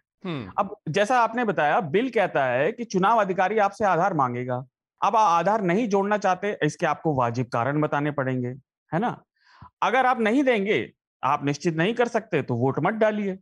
अर्थव्यवस्था और वो डिस्क्रेशन जो होगा वो ऑफिसर का होगा। ये हाँ, बहुत इंपॉर्टेंट है वो, मैं वही तो कह रहा हूँ इवन इफ़ आपने कोई प्रिस्क्राइब्ड कॉज दे दिया फिर भी वो ऑफिसर बोल सकता है ना कि नहीं मैं ये एक्सेप्ट नहीं करता हूँ। हम्म, उसके ऊपर। पिछले कुछ सालों में हमारे तंत्र का खोखलापन हमारे सामने है। जो तंत्र खुद मेहनत करने के बजाय भारत में मानव संसाधन की बात करी जाती है ह्यूमन रिसोर्स की उसका इस्तेमाल चीज़ों को पारदर्शी और निष्पक्ष बनाने के बजाय अपनी हर ज़िम्मेदारी को एक टूटे फूटे और पूरी तरह से सुरक्षित जो नहीं है उस तंत्र के कंधों पर छोड़ दे रहा है। ऐसा तंत्र जिसकी सुरक्षा तक पर विश्वास किया जाना मुश्किल है उसमें आप क्या गारंटी है कि यूआईडीएआई और वोटर आईडी में जब जानकारी साझा होगी ठीक बात उसमें है। क्या साझा किया जाएगा और क्या नहीं किया जाएगा? और हर चीज़ के जवाब में ये लोग क्या कहते हैं? विश्वास करिए। भाई विश्वास जीता जाता है थाली में सजाकर दिया नहीं जाता प्रसाद की तरह। अच्छा तो आ, मैं ये कह रहा था बस कि इतनी तमाम मौलिक बातों के बाद आनंद के दिमाग में लग रहा है कुछ सवाल है। कोई सवाल नहीं अच्छा तो हम अपने अगले विषय की तरफ़ बढ़ते हैं जो कि हमारा हमने शुरुआत में ज़िक्र किया कि किस तरह से पंजाब में दो दिनों के दौरान लगातार दो बेअदबी के मामले सामने आए गुरु ग्रंथ साहिब के। और उसके बाद उसके नतीजे में दो मॉब लिंचिंग देखने को मिली। भीड़ ने दो लोगों को पीट पीट कर मार दिया। एक मामला अमृतसर के स्वर्ण मंदिर का है और दूसरा मामला कपूरथला के एक गुरुद्वारे से जुड़ा है। इससे पहले दो महीने पहले करीब सिंघू बॉर्डर पे इस तरह की एक घटना हुई थी जिसमें भीड़ कुछ निहंग सिखों ने एक आदमी की हत्या कर दी थी इसी आरोप में बेअदबी के। इसके अलावा उत्तर उत्तराखंड से एक खबर आई जिसमें हम देख रहे हैं कि खुलेआम एक सभा में साधु संतों ने लोगों को उकसाने की कोशिश की, मुसलमानों के ऊपर हमले करने की, इनमें जान से मारने वाली की बातें कही गई वहाँ पर। और इस कार्यक्रम के आयोजक यति नरसिंहानंद सरस्वती हैं, थे, जिनके बारे में पहले भी बहुत सारी चीज़ें आप लोगों ने देखी, सुनी, हम लोगों ने उनके बारे में बात भी किया है, न्यूज़ लॉन्ड्री पर उनके पूरे जीवनी से जुड़ी उनका एक बहुत लंबी चौड़ी प्रोफ़ाइल भी है। आप उसको भी पढ़ सकते हैं कि किस तरह के व्यक्ति हैं, क्या करते रहे उनके खिलाफ अनगिनत एफआईआर दर्ज हैं उत्तर प्रदेश के अलग अलग इलाकों में। अगर आप लोगों को याद हो जंतर मंतर पे नारे लगे थे जब बहुत मुसलमानों के खिलाफ पार्लियामेंट के थी बगल में। तो उसमें भी जो लोग थे वो उन्हीं के समर्थक थे और उसमें हम लोगों ने इंटरव्यू किया बहुत सारे लोगों का उस समय किया था और वो कहते थे कि उनके प्रेरक या उनको भेजने वाले या वो फॉलोअर हैं यति नरसिंहानंद सरस्वती के। तो अश्विनी उपाध्याय जो कि वो हाँ, नारेबाजी में थे लीडर हैं। वो एक टीवी पैनलिस्ट भी है। काफ़ी टीवी हम्म। पे आते हैं। हम्म। वो भी ये कॉन्फ्रेंस में प्रेजेंट वो भी यहाँ पर थे। तो उत्तर प्रदेश से लेके पंजाब तक अलग अलग जगहों पर एक अचानक से उत्तर प्रदेश सॉरी उत्तराखंड और पंजाब में इस तरह की घटनाएँ सामने आई हैं। चुनाव है इन दोनों राज्यों में उसके नतीजे में। मैं उत्तर उत्तराखंड वाली घटना किस से जुड़ी एक बात कहना चाह रहा हूँ और उसके बाद मैं चाहूँगा कि आप लोग भी अपनी प्रतिक्रिया दें। साधु संत केसरिया भगवा पहन के जो लोग रहते हैं, उनको समाज एक दूसरे नज़र से देखता है। एक किस्म की उनकी एक्सेप्टेंस बाकी आम आदमी या बाकी लोगों से अलग होती है एक्स्ट्रा होती है। वो जो एक्सेप्टेंस है, वो जो क्रेडिबिलिटी है किसी साधु संत की, कि हज़ार लोग नीचे बैठे रहेंगे, आप पाँच विशिष्ट लोग होंगे जो ऊपर बैठेंगे, हज़ार लोग आपका पैर छूते हैं। मैं ये बात इसलिए कह रहा हूँ कि उस क्रेडिबिलिटी का इस्तेमाल किस लिए किया जा रहा है? कि अब आप लोगों से कहेंगे कि किसको मारना है, किसको नहीं मारना है तो उसका बहुत दूर तक असर होता है। जो आदमी आपके पैर छूता है, वो आपके मुँह से कही हुई बात को किस तरह से एक्सेप्ट करेगा, किस तरह से लागू करेगा, ये बड़ा सवाल है। साधु संतों का इस तरह की चीज़ों में इन्वॉल्व होना, इस तरह से बेशर्मी से हिंसा के लिए इंसाइट करना लोगों को उस पर। अब ये लग सकता है एक धर्म विशेष की बात कर रहे हैं या एक साधु संतों को साधु संतों को टारगेट किया जा रहा है? नहीं। लेकिन साधु संतों ने जो किया, क्या उसका किसी भी तरह से बचाव किया जा सकता है? उसको डिफेंड किया जा सकता है? यही बात पंजाब में भी लागू होती है, जहाँ पर भीड़ ने कानून व्यवस्था का सहारा लेने की बजाय, पुलिस को सौंपने की बजाय, अपने हाथ में ही फैसला कर लिया। हाथ पैर काट दिए, हमने देखा था सिंघू बॉर्डर पे, वहाँ पर मार दिया स्वर्ण मंदिर में या फिर कपूरथला में। ये जो बात है, आनंद, मैं चाहूँगा सबसे पहले आपकी प्रतिक्रिया कि इस तरह के लोग जो समाज में बाकी लोगों के मुकाबले थोड़ा ऊँचा वो रखते हैं, मुकाम रखते हैं, उन लोगों की जो जवाबदेहियाँ हैं, वो भी बाकी लोगों से ज़्यादा होनी चाहिए। जी तो इसमें है क्या कि जो साधु संत हैं, उन, उसमें भी कई तरह के उसमें भी धाराएँ हैं। ये हो सकता है कि अभी जो मिलिटेंट धारा है, जो कि हमेशा रही है, एक कहिए कि जो इंटीमेट फ्रेटर्निटी की बात जो कुछ राजनीतिक शास्त्री कहते हैं कि वायलेंट फ्रेटर्निटी जो एक तो वो उसका एक मिलिटेंट धारा जो है धर्म विशेष से निकलता है। तो वो किसका प्रतिनिधित्व कर रहे हैं, ये, जो है स्पष्ट नहीं है लेकिन ये है कि मैं उन्हें मुख्य धारा का नहीं मानता कि मुख्य धारा जो है बीजेपी के लीडर्स भी प्रेजेंट है हाँ हो सकते हैं। तो वो मुख्य धारा ही मुख्य धारा वाली बात तो अब बहस ही खत्म हो चुकी नहीं, है क्योंकि ये घटनाएँ इतनी नहीं, दफ़ा मैं, हमारे मैं सामने दूसरी बात बोल रहा हूँ। हाँ। मैं बोल रहा हूँ कि साधु संत की मुख्य धारा का वो नहीं है। साधु संत एक जो है वृहद बृहद संप्रदाय है। उसका एक सेक्शन जो है। साधु संत तो कई लोग हो सकते हैं लेकिन सब ऐसी ही बात करें सब ये हो एक मिलिटेंट धारा उसकी रही है। और तो और मैं कहना चाह रहा और गिल्ट गिल्ट बाय एसोसिएशन जो प्रेजेंट कौन थे हाँ तो वो एक अलग भाषा है कि कौन प्रेजेंट थे कौन नहीं है। हम्म। मैं ये भी मानता हूँ कि जो रिलीजियस मोबिलाइजेशन है इलेक्टोरल जो चुनाव फैदों के लिए जो वो उसका एक डिमिनिशिंग रिटर्न्स का पॉइंट है कि अगर जो है एक धार्मिक कम्युनिटी के तौर पर इसका जो जो है एविडेंस जो है जुटाना बहुत मुश्किल है कि धार्मिक कम्युनिटी के तौर पे एक बहुत बड़ी जनसंख्या वोट करती है या नहीं। और वही दूसरे तरफ़ भी कि एपीजमेंट क्योंकि एपीजमेंट और रिलीजियस मिलिटरिज्म दोनों दोनों जो है इलेक्टोरल फ़ायदे कितने देते हैं ये बहुत स्पष्ट नहीं है क्योंकि इसके लिए इसका कोई पैमाना नहीं हाँ, है साइंटिफिक हाँ, जिस पर हम नाप पाए। ये कहिए कि कहिए कि खाने पे एक तर्का हो सकता है लेकिन ये बेस नहीं हो सकता है। ये, ये, ये जो है आपका और, इसमें थोड़ा सा लोगों के विचार बदल सकते हैं। और दूसरा पंजाब वाली पे आता हूँ पंजाब। देखिए इसमें थोड़ा सा पीछे मैं जाऊँगा। हालाँकि अनरिलेटेड इंसिडेंट्स हैं लेकिन जस्ट जो श्रोता हैं उनको एक बहुत पुरानी नहीं लेकिन हाँ, हाँ। 2015 में, संगरूर में, ज़िले में एक गुरु ग्रंथ साहिब जो सिखों का धार्मिक ग्रंथ है, उसके कुछ ऐसा आरोप था कि उसके कुछ पन्ने फाड़े गए थे और उस पर जो है, फिर मोगा डिस्ट्रिक्ट में उसके खिलाफ प्रदर्शन कर रहे कुछ सिखों पर गोलियाँ चलाई गई थी, जिसमें पुलिस और उनके झड़प में, जिसमें दो सिखों की मौत हुई थी। और उस समय अकाली दल की सरकार थी वहाँ और ये 2017 में पंजाब चुनाव में एक मुद्दा भी था। हम्म। और मुद्दा भी था और जो आ, सरकार भी बदली बाद में। सर, आर और जो कांग्रेस जो है कांग्रेस पंजाब में अगर जो इलेक्टोरल प्रोफ़ाइल देखें तो करीब अड़तीस प्रतिशत हिंदू हैं।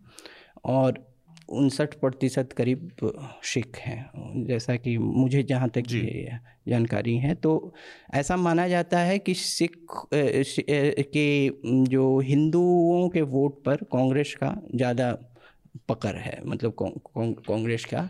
लेकिन ये भी है कि सिख वोट के बिना कोई पार्टी वहाँ जीत नहीं सकती है। हम्म। तो इसको बहुत बड़ा मुद्दा बनाया था कांग्रेस ने वहाँ। और कांग्रेस की जब सरकार आई अभी जो सिद्धू जो है उन्होंने इस्तीफ़ा देते जो बीच में इस्तीफ़ा का किया था फिर वापस ले लिया फिर आ गए हैं। तो उसमें ये भी कहा था कि उसमें जो अधिकारी गोली चलवाया था उसको पुनर्स्थापित कर दिया है नई सरकार ने। हम्म। तो वो एक मुद्दा बना हुआ है मतलब इस वो भी सेक्रिलेज से। तो अब है क्या कि 2018 में कांग्रेस सरकार ने एक कैबिनेट ने एक प्रस्ताव पारित किया था कि जो बेअदबी है बेअदबी नहीं वो स्पेसिफिक थे कि किसी भी रिलीजियस जो बुक है हम्म। हाँ, उन्होंने चार किताबों को आइडेंटिफाई किया, किया था कि उसको जो है वो वो बुक्स जो है उसको जो इंसल्ट करेगा या ये करेगा उसको आजीवन कारावास होनी हाँ। चाहिए उसको जो है उम्र कैद की सज़ा होनी चाहिए और आईपीसी में संशोधन होना चाहिए ये हम्म। पंजाब कैबिनेट का निर्णय था 2018 ब्लास्फेमी लॉ की हाँ। तो सुप्रीम कोर्ट ने कहा इस कहा कि ऐसा ऐसे नहीं ऐसा नहीं हो सकता है 295 ए में जो सिर्फ़ इंसल्ट करना ही पर्याप्त नहीं है यह भी स्थापित करना आवश्यक है कि वो इंसल्ट जो है धार्मिक भावनाओं को ठेस पहुँचाने के उद्देश्य से किया गया है। हम्म। तो दोनों कंडीशंस मीट होनी चाहिए। हम्म। और उसके लिए ऑलरेडी जो है जो पेनल प्रोविजंस हैं उसके लिए जो है दंड निर्धारित है। तो सुप्रीम कोर्ट ने उ, उ, उ, कहा कि ये जो है फैसला ही जो है ये गलत गलत है। तो वहाँ तक बात हो गई। अभी जो हुआ तो एक तो है कि पहल, पह, पहली घटना अमृतसर में जो हुई वो तो जैसे कि उसका तो वीडियो रिकॉर्ड भी है कि क्या हो रहा था। But hmm. वो आइडेंटिफाई नहीं हुआ नहीं हुआ कि किसने किया। हम्म। दूसरा जो है पंजाब पुलिस कह रही है कि वो चोरी का मामला भी हो सकता था थेफ्ट हम्म। थेफ्ट है हालाँकि उस पर अभी और इन्वेस्टिगेशन हो रहा है लेकिन थेफ्ट का तो मैंने बराबर ये मेंटेन किया है कि लिंचिंग इस देश में इंस्टेंट जस्टिस का जो है एक तरीका है वो बच्चा चोरी का अफवाह हो या कोई जो है छेड़खानी के आरोप में किसी को पीट दिया या सही में भी पे रोड किसी को पकड़ दिया तो इंस्टेंट जस्टिस का है ये है कि ज़्यादा जो है न्यूज़ वर्दी हो जाता है कॉम्यूनल लिंचिंग लेकिन इस देश में जो है लिंचिंग इंस्टेंट जस्टिस का हम्म। एक बहुत बड़ा जो है जैसे वो चोरी वाली घटना जो है उसको सेक्रिलेज का रूप दे दिया गया हम्म, होगा। हम्म। लेकिन हो हो सकता है वो थेफ्ट ही हो हो सका है कि जैसे मंदिर में जाके कुछ मूर्तियों का के लोग आ, के आभूषण चोरी कर लेते हैं। मूर्ति तोड़ हाँ, देते हैं हाँ तो हो सकता है कि वो मूर्ति तोड़ने के लिए नहीं गया हो चोरी के लिए गया हो। हम्म। वो सेक्रिलेज नहीं हो। लेकिन मॉप जो है उस उस वो पीटेगी उसको और उस उसको जो है लेजिटिमाइज करने के लिए उसको सेक्रिलेज ही बताएगी। तो जो धार्मिक लोग हैं उसको भी सेक्रिलेज मानेंगे भी। क्यों क्योंकि क्योंकि ऐसे हिम्मत हो गई उसकी कि मूर्ति से तो यही ये जो आनंद आप बात कर रहे हैं यही असल में मुद्दा है कि जब जो आदमी धार्मिक है जो उस प्रवृत्ति का है वो उसको एक्सेप्ट कर लेता है। वो मान लेता है कि ये ऐसा हुआ होगा बाकी चाहे रियलिटी कुछ भी रही क्योंकि अब हम स्थापित तो कर नहीं सकते क्योंकि जो सच्ची बात बता सकता था हमें वो है नहीं हमारे हम्म। बीच वो मर चुका है वट एवर यही सेम बात मैं उत्तराखंड के कॉन्टेक्स्ट में भी जोड़ना चाह रहा था कि भाई ठीक है उसका कोई साइंटिफिक तरीका नहीं है मापने का पॉलिट उसका इलेक्टोरल क्या नफ़ा नुकसान अपनी जगह है लेकिन इस तरह से जब आप अपील करते हैं इस तरह के लोग अपील करते हैं तो धार्मिक प्रवृत्ति के लोग जो फॉलोअर हैं उनके वो लोग उसको उसका उसको उसको मानते हैं और उसको अपने उसमें इस्तेमाल करते हैं अपने दिनचर्या में अपने ज़िंदगी में उसको प्रैक्टिस भी करते हैं। इसीलिए मैंने उसका उस घटना का ज़िक्र किया था शार्दुल मेघनाथ आप लोगों की प्रतिक्रिया मैं चाहूँगा शार्दुल आप की जो प्रतिक्रिया है इस मामले में जिस तरह से उत्तराखंड की घटना सामने आई साधु संतों ने इस, इस तरह से एक मंच पर आनंद का कहना है कि ये मुख्य धारा नहीं है। मेरा मानना है कि अब ये बहस ही ख़त्म हो चुकी है। ये मसला पॉलिटिकल पेट्रोनेज का है साफ़ साफ़ वहाँ पर मौजूद राजनीतिक दलों के प्रतिनिधि भी इस बात की चुगली करते हैं। जिन लोगों ने बयानबाजी की, जो लोग इसके ऑर्गेनाइज़र हैं, उनके एफिलिएशन भी इस बात को बार बार साबित करते हैं, कर चुके हैं। इसलिए इसमें कोई मतलब व्यक्तिगत तौर पर मेरा अपना मानना है कि कोई शक नहीं है कि ये सिर्फ़ और सिर्फ़ जब कार्रवाई नहीं हो रही है। आप सोचिए कि एक कॉमेडियन को उसने जो नहीं कहा जो शो नहीं किया उसके आधार पर जेल में रखा गया तीन महीने तक। मैं मुनवर फारूकी की बात कर रहा हूँ। हम्म, जो शो हम्म। किया ही नहीं उसके लिए आप, आप आपने एंटीसिपेट करके तीन महीने तक जेल में डाल दिया। और एक आदमी के खिलाफ सारे वो हैं और इसका भी दूसरा पहलू है जो बहुत ही ज़्यादा चिंता की बात है या पूरे जिस जिस सड़े हुए सिस्टम की बात कर रहे थे आप अपने मौलिक वाले स्तंभ में शार्दुल उसको मैं जो जोड़ के देखना हूँ कि सिस्टम ने एक आदमी के खिलाफ एफआईआर किया है। हम्म। और वो एक आदमी कौन है? बलि का बकरा है वो वसीम रिजवी जिन्होंने धर्म परिवर्तन किया है अभी हिंदू बने हैं। त्यागी उनको बने नाम त्यागी बने हैं बने। उनको नामजद किया है और इतने छटे हुए लोग उसमें दिख रहे हाँ। हैं साफ़ साफ़ बोलते हुए किसी को नामजद नहीं किया। शार्दुल आपकी पहली प्रतिक्रिया फिर मेघनाथ। देखिए इसमें प्रतिक्रिया क्या क्या कहूँ? धर्म क्या बोलूँ क्या अब ये कभी कभी ये बड़ी अजीब सी बात है कि देखिए धर्म और आस्था और ये मेरे व्यक्तिगत हैं व्यूज़ धर्म और आस्था इंसान का व्यक्तिगत मामला है। ये हमारे मानव के रूप में स्व को साधने का ज़रिया मात्र है। ये एक चॉइस है ये वैश्विक सत्य नहीं है और आस्था कभी भी मानव हित से ऊपर तो नहीं हो सकती। अब देखिए जो पंजाब वाला हुआ एक गलती या आप उसे पथभ्रष्टता कह दें क्या ये नतीजा हुआ कि आपकी सुनवाई न्याय के सभी मूल्यों से आप हाथ धो देंगे? तभी आपको मार दिया जाएगा। परिस्थितियाँ एक अजीब सा आकार ले रही हैं। अर्थव्यवस्था का सत्यानाश हो गया है बेरोजगारी चरम पर है नफरत के बीज बोए जा रहे हैं और जनतंत्र खोखला हो रहा है। एक बेरोजगार गरीब और मौलिक संसाधन के लिए परेशान समाज हिंसा और नफरत के लिए तरफ़ बहुत आसानी से धकेला जा सकता है। चाहे वो पंजाब मटेरियल हो गया है वो। चाहे पंजाब में सिद्धू हो या हरिद्वार के ढोंगी बाबा। ये आपकी आस्था को मैं सुनने वालों के लिए कह रहा हूँ, जो भी सुने, माने ना माने आपकी इच्छा, लेकिन आपकी आस्था को हथियार बनाना, वो अपने स्वार्थ सिद्ध करने के लिए कर रहे हैं। इन्हें आपकी आस्था से किस, कुछ लेना देना नहीं है। और ये आवाज़ें सिर्फ़ नफरत की नहीं है। मुझे सही में ये लगा जब ये हुआ था। ये जो सर्वधर्म संभाव वाली बात थी ना, उस समाज की गिरती हुई दीवारों की आवाज़ें हैं। और अगर हम आज नहीं जागे तो इतिहास हम सबसे प्रश्न पूछेगा कि केवल मानवता का ही नहीं, इस देश की संस्कृति मौलिक विचारों का जब ध्वंस हो रहा था तो हम कहाँ थे? आज हमने इतनी बातें की, पहला वाला विषय भी। आप इन सब सत्यों को देखें और एक नागरिक के तौर पर अगर आप इस भयावह चित्र को साकार होते हुए नहीं देख सकते तो दोषी आप भी हैं। विडंबना ये है कि ये धर्म और संस्कृति के ठेकेदार संतों के भेष में, मैं क्या कहूँ, ये विश्व के वो व्यापारी हैं जो समाज की धमनियों में जहर घोलने का काम कर रहे हैं। तो इतना भारी भरकम चूँकि बोल दिया तो मैं चाहूँगा कि मैं, मैं सही कह रहा हूँ। और नहीं, अगर, अगर आपको ये तब भी नहीं दिखता तो फिर इसके लिए एक बहुत पुरानी वो कहावत है जैसे ये लोग बोल रहे थे ना तो मैं भी बता देता हूँ। हाँ। सोते को तो बिल्कुल जगा सकता है लेकिन जो सोने का अभिनय करते हैं ना उनको कोई नहीं जगा पाता। बिल्कुल ठीक बात। आई मीन हाँ शार्दुल ने जो भारी भरकम जो शब्द यूज़ किए वो एक्चुअली मुझे उसका इमोशन समझ में आ रहा है कि आई मीन थोड़ा सा पेनफुल हो जाता है ये सब देखना अब अच्छा, एक बार क्या होता है ना जैसे जैसे शार्दुल की बात मुझे मेरा ये कहना है कि जैसे शार्दुल जो बात कह रहे हैं जब आप किसी चीज़ से अटैचमेंट फील करते हैं ना हम्म। आपका अपना स्टेक लगता है कि भाई ये हम्म। मेरा स्टेक है इसमें तब कई बार आदमी इस तरह के बहुत भावुक और उस तरह के विचार क्योंकि आपको अंदर से पीड़ा होती है हाँ बिल्कुल बिल्कुल कि मेरा धर्म ऐसा नहीं था एग्जैक्टली exactly, एग्जैक्टली exactly मैं उसी पे आ रहा था कि अब मैं साक्षी ने एक वीडियो किया साक्षी जोशी हमारे यहाँ पे आ भी चुकी है वो यूट्यूब चैनल उसने एक बहुत ही एक्चुअली शार्दुल के इमोशंस को मिरर करते हुए एक वीडियो किया कि उसको, इसका दुख है कि ये लोग हिंदू के रिप्रेजेंटेटिव बन के बैठे हैं और मैं आपके जैसी नहीं हूँ, उसका वही वीडियो था और रैंट ही था एक तरीके का बट दिखाई दे रहा था कि कितना पेनफुल है राइट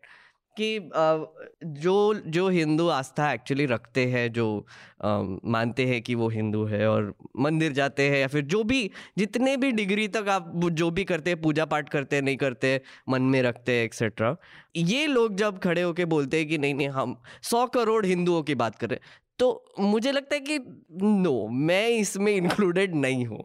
आपका जो ब्रांड ऑफ़ जो भी आप not बेच in, रहे हैं not in mind not in mind exactly जो भी आप बेच रहे हो वो मैं नहीं खरीदता राइट एंड तो, तो मतलब मेरी जेब खाली और तुम्हारा माल जाली एग्जैक्टली exactly. और और आप आप सोचेंगे कि इतने सालों तक इस्लाम को जैसे नाइन इलेवन के बाद जैसे इसने बोला कि इस्लाम को ऐसे डिमोनाइज किया गया। वर्ल्ड ओवर कि जो भी टेररिस्ट आए या फिर कोई भी ऑर्गेनाइज टेररिस्ट ऑर्गेनाइजेशन सब इस्लाम को फॉलो करते हैं रेडिकल इस्लाम के।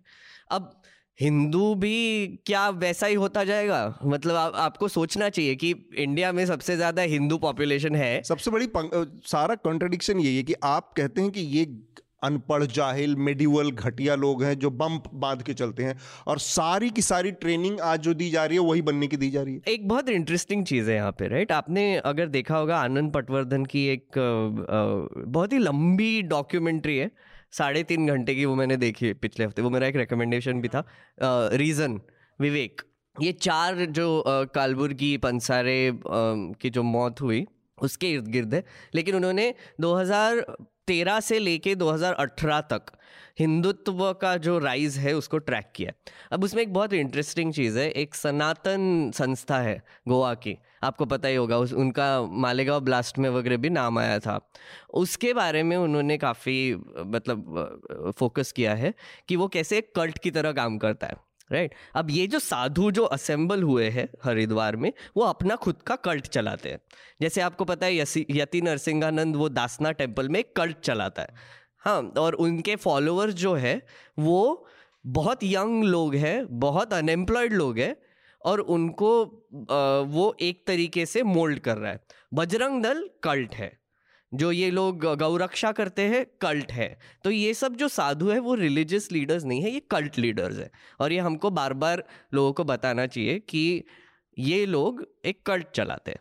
और जैसे आप साइंटोलॉजी और इसको उसको गाली मारते वैसे इनको भी मारनी चाहिए। ये दुकान चलाते दुकान हैं चलाते अपना सामान exactly. बेचते हैं आप अपने बुद्धि विवेक का इस्तेमाल कीजिए खरीदने से पहले। और इतनी आप आप सोचिए कि अगर आप एक ऐसे कम्युनिटी में बिलोंग करते हैं जहाँ पर आपको रिस्पेक्ट नहीं मिलता आपको जॉब नहीं मिलता आपको रोज़गार नहीं मिलता आपको मतलब भाव ही नहीं मिलता तो आप एक ऐसी कम्युनिटी की तलाश में रहेंगे जहाँ पर आपको ये सब मिलेगा। और ये जो साधु है, संत है, जिन कोट अनकोट इन, ये लोग प्रोवाइड करते हैं ये सब। तो जैसे आप, आज फ्राइडे है, हम जब रिकॉर्ड कर रहे हैं तो गुड़गांव में जो इंसिडेंट्स हो रहे हैं, जहाँ पर नमाज़ पढ़ रहे हैं तो वहाँ पर जाकर जो डिसरप्शंस हो रहा है, एक ही ग्रुप दो दो सौ लोग जगह जगह जाके हर फ्राइडे को ये करते हैं। अब आप सोचेंगे कि अगर आप एक नॉर्मल इंसान की बात करेंगे जो ऑफ़िस जा रहा है काम कर रहा है अपना घर चला रहा है वो तो ये सब नहीं कर सकता। तो ये कौन से लोग हैं? ये सब अनएम्प्लॉयड कल्ट में एक घुसे हुए मेंबर्स हैं। अच्छा ये कल्ट इनको एक तरह की सोशल सिक्योरिटी भी देता बिल्कुल। है तो और बिलोंग सेंस ऑफ़ बिलोंगिंगनेस देता है हाँ। थोड़ा सा। और जो पॉलिटिकल पेट्रोनेज का मुद्दा है आनंद आप मैं स्पेसिफिक इस मुद्दे पर चाहूँगा अगर राजनीति तो एक और एक और एक और छोटा हाँ. सा पॉइंट आप जब बात कर रहे हैं पॉलिटिकल पेट्रोनेज का हाँ. आपको देरा सच्चा सौदा याद होगा देरा सच्चा सौदा को काफ़ी पॉलिटिकल पेट्रोनेज था और अब वो इम्प्लोड हो गया मतलब वो गुरु पर आपने देखा जब उसको जेल में डाला तो क्या हुआ रायट्स हो गए लोग पागल हो गए और अभी भी अभी भी इस समय पे भी आप जो भी साधु संत जो जेल में गए हैं उनके फॉलोअर्स अभी भी गैदरिंग करते हैं अभी भी वो कम्युनिटी को फॉलो करते हैं और अभी भी वो संतों को वर्शिप करते हैं। और ये सब एक जायंट वोटर बेस बन जाता है पॉलिटिकल पार्टीज़ के लिए एक ब्लॉक हाँ। बन जाता है ना। आप बस वो उस उनको उसको रीच आउट करिए तो इतना हाँ, वोट हमारा हो जाएगा। हो गया। पॉलिटिकल पेट्रोनेज वाला मुद्दा जो है आनंद में इस पर अगर सिस्टम ठीक से काम कर रहा होता तो इस तरह की क्योंकि अब घटनाएँ बहुत ज़्यादा होगी जैसे आपने कहा कि मुख्य धारा का नहीं मैं ये कह रहा हूँ कि नहीं अब ये मुख्य धारा में आ चुका क्योंकि एक के बाद एक के बाद एक अनगिनत घटनाएँ हो चुकी हैं, हम बैठकर उनकी लिस्ट भी बना सकते हैं। बिना पॉलिटिकल पैट्रोनेज के ये संभव नहीं है। सिस्टम को अपना काम कैसे करना चाहिए? आपने एक पर्सपेक्टिव बहुत बढ़िया दिया पंजाब का कि किस तरह से संगरूर में घटना हुई थी और उसके नतीजे में ये वो, कि भाई लगातार एक पैटर्न है इस तरह की चीज़ों का, कि इस तरह पंजाब के इलेक्शन से जुड़ा मसला है। तो पॉलिटिकल पार्टियाँ अपने हित के लिए सिस्टम को एकदम से घुटनों पर ला दे ला देंगी, ये बात तो एक्सेप्ट नहीं होनी चाहिए। मैंने पंजाब में भी मैंने शुरू में ही कहा था कि अनरिलेटेड इंसिडेंट्स हैं। मतलब मैंने एक बोल रहा था कि इसके प्रेसिडेंट्स इस तरह की घटनाएँ हुई हैं और लेकिन उसमें कॉजल रिलेशनशिप ये ये कॉज था यही इफ़ेक्ट है। ये मैं नहीं मानता हो सकता है आइसोलेटेड इंसिडेंट्स भी हों। तो आ, दूसरी बात है पॉलिटिकल पैट्रोनेज की। तो आ, जैसे कि कुछ घटनाएँ हैं इतना बड़ा देश है तो रोज़ हज़ारों घटनाएँ होती हैं। वो हर हर समुदाय का कुछ जो है उल्टा पुल्टा बोलता रहता है। मतलब को, कोई दस लोगों में बोलता है कोई हज़ार लोग में बोलता है लेकिन बोलता ही रहता है। तो उस उसकी एक लिस्टिंग मेरे ख्याल से कि जो कम्युनिटीज़ जो हैं वो पॉलिटिकल कारणों से या दूसरे कारणों से सभी के पास बहुत सारे ग्रीवेंसेज हैं। ये कॉम्पिटिटिव विक्टिमहुड का एज है। तो बहुत सारे ग्रीवेंसेज हैं, जैसे आनंद पटवर्धन की डॉक्यूमेंट्री जो पाँच छः साल की, वो मेरे ख्याल से हिंदुत्व के राइज को एक पक्ष को उसके जो फुट सोल्जर्स हैं और फुट सोल्जर्स में भी एक ख़ास तरह के फुट सोल्जर्स उसको ही समझा सकती है। जो पॉलिटिकल स्पेस है हिंदुत्व का, वो वर्ष मतलब वर्षों दशकों के बहुत सारे हिस्टोरिकल ग्रीवेंसेस से बना है। आज भा, आज भाजपा नहीं होती आरएसएस नहीं होती तो कोई दूसरा कुछ नाम से कुछ और होता। तो मेरे ख्याल से ए, सिर्फ़ आर्थिक पक्ष या राजनीतिक पक्ष इसका नहीं है। बहुत सारे ऐतिहासिक कारण बन के ये जो है कि कोई पॉलिटिकल फोर्स उभरता है एक पॉलिटिकल स्पेस उसका बना रहता है। सिर्फ़ हिंदुत्व का ही नहीं बहुत सारा बहुत सारी ऐसी धाराएँ हैं इस देश में जो तो इस समय की जो जो जो डोमिनेंट विचारधारा है वो इस वो ये काम कर रही है यही नहीं लेकिन बहुत सारी धार बहुत सारी विचारधारा आई अग्री विद दैट लेकिन ये एक विचारधारा है जो जेनोसाइड का कॉल दे रही है। जेनोसाइड का कॉल दे रही है। वायलेंस ही नहीं ये बोल रहे हैं कि हम सौ लोग हथियार उठा लेंगे और हमको दो मिलियन मुस्लिम्स को मारना है। सौ लोग भी होंगे तैयार होंगे तो करेंगे। ग्यारह घंटे का इवेंट था ये। ग्यारह घंटों में जितने तरीके के सेंटेंसेस सबने बोला बाय द वे एक ही इंसान नहीं था। वहाँ पे ग्यारह से तेरह संतों ने जेनोसाइड का कॉल दिया है। और मैं जेनोसाइड मतलब नरसंहार। नरसंहार की बात कर रहा हूँ। और मुझे नहीं लगता कि आप हमें ये जो विचारधारा है इसको बाकी के जो थोड़े माइल्ड या थोड़े ये विचारधारा है उस उससे कंपेयर करना आपके हिस्टोरिकल ग्रीवेंसेस भी हो सकते हैं हाँ, और सब चीज़ों से नहीं है संतों का तो हाँ. तो छोड़ ही दो पर ये लोग बेसिकली वायलेंट मेनियक्स है और क्या बोलेंगे हम्म। शार्दुल आप कुछ कह रहे थे कुछ नहीं मैं कह रहा था संत नहीं है संतों के वेशभूषा पहने हुए बहरूपी है। हम्म, ठीक और ये बात होते हैं सनातन सनातनी होने की। माइल्ड और देख एक जैसे वामपंथी विचारधारा भी है उसको माइल्ड कह सकते हैं कि उसका जो मान लीजिए जो राजनीतिक प्रक्रिया में जो है सी पी आई सी एक नेक्सलाइट भी है जो कि हाँ मैं अक्टूबर में ही अक्टूबर या सितंबर में झारखंड के एक एरिया से गुज़र रहा था उस एरिया से गुज़रने के लिए मुझे दो हज़ार रुपये देने पड़े उन्हें हम्म। तब तब वो गुज़रने देंगे तो एक वो भी है एक एक्सटॉर्सन पैरेलल एडमिनिस्ट्रेशन चलाना हम्म। बंदूक पे चलाना तो एक वो भी है एक एक्सट्रीम फॉर्म उसका एक जो है माइल्डर फॉर्म भी है तो एक्सट्रीम माइल्ड जो है बहुत सारी विचारधाराओं में है ऐसा आर्मी हम्म। में भी है एक जगह पे आफ्सपा है एक जगह पे नहीं, नहीं ठीक बात। अतुल तो, अब राजनीतिक उसकी पॉलिटिकल पैटर्नेज की बात कर रहे थे हाँ, सत्ताधारी दल के लोग वहाँ मंच पर थे।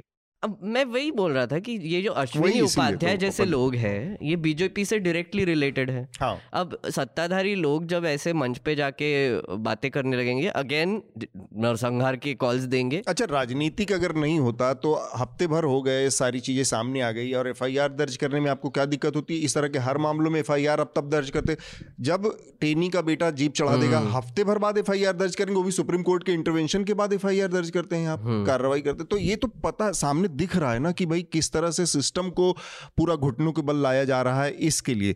ये घटना अक्षम्य है। आप लोग सब लोगों ने अपनी अपनी बात रखी कि भाई जिस तरह से आप आप जीनोसाइड के कॉल दे रहे हैं आप लोगों को मरने मारने की बात कर रहे हैं ये सामान्य तो उन तरह की घटनाओं से नहीं देखा जा सकता कि भाई मेरे हिस्टोरिकल ग्रीवांसेस हैं तो मैं ये ये तो मतलब हिटलर ने भी तो ये किया फिर वो हाँ। भी जस्टिफाइड है। और इसके बाद भी जब उनको ये जो लोग हैं इनको पूछा गया कि आपको रिग्रेट है क्या इसके बारे बोले नहीं हमको कुछ डर नहीं हमको कोई रिग्रेट नहीं हम फिर से करेंगे। तो अब आई I मीन mean, ये भी दिखता है ना कि इनको डर क्यों नहीं है? क्योंकि इनको पता है कि इनके जो माए बाप है वो कुछ नहीं करने वाले इनका। ये रिजवी जैसे लोगों को पकड़ के कुछ ना कुछ एक बलि का बकरा बना के दे देंगे बाकी लोगों को कुछ नहीं करेंगे। तो मुझे लगता है कि जैसे जैसे इलेक्शंस पास आ रहे ये बहुत ज़्यादा डरावना भी होता जा रहा है। हम्म। ठीक बात। और उत्तराखंड में एक और चीज़ बोली गई वो बहुत बहुत इम्पोर्टेंट थी कि वो उन्होंने बोला कि उत्तराखंड हिंदुओं की देवभूमि है वहाँ से एक भी मुसलमान नहीं रहना चाहिए उत्तराखंड में। तो आई I मीन mean, ऐसे अगर आप कॉल्स दे रहे हो तो एग्जैक्टली exactly करोगे क्या आप? मतलब इंटेंशन क्या है आपका? और आपके फॉलोअर्स ने अगर पाँच भी दस भी फॉलोअर्स ने आपके वर्ड्स पे एक्ट कर दिया तो रिस्पॉन्सिबिलिटी किसका होगा? ठीक बात। समय का भी थोड़ा सा अभाव है, हमारा पूरा हो रहा है तो हम आखिरी जो प्रक्रिया है रिकमेंडेशन की, उसको पूरा करेंगे अब।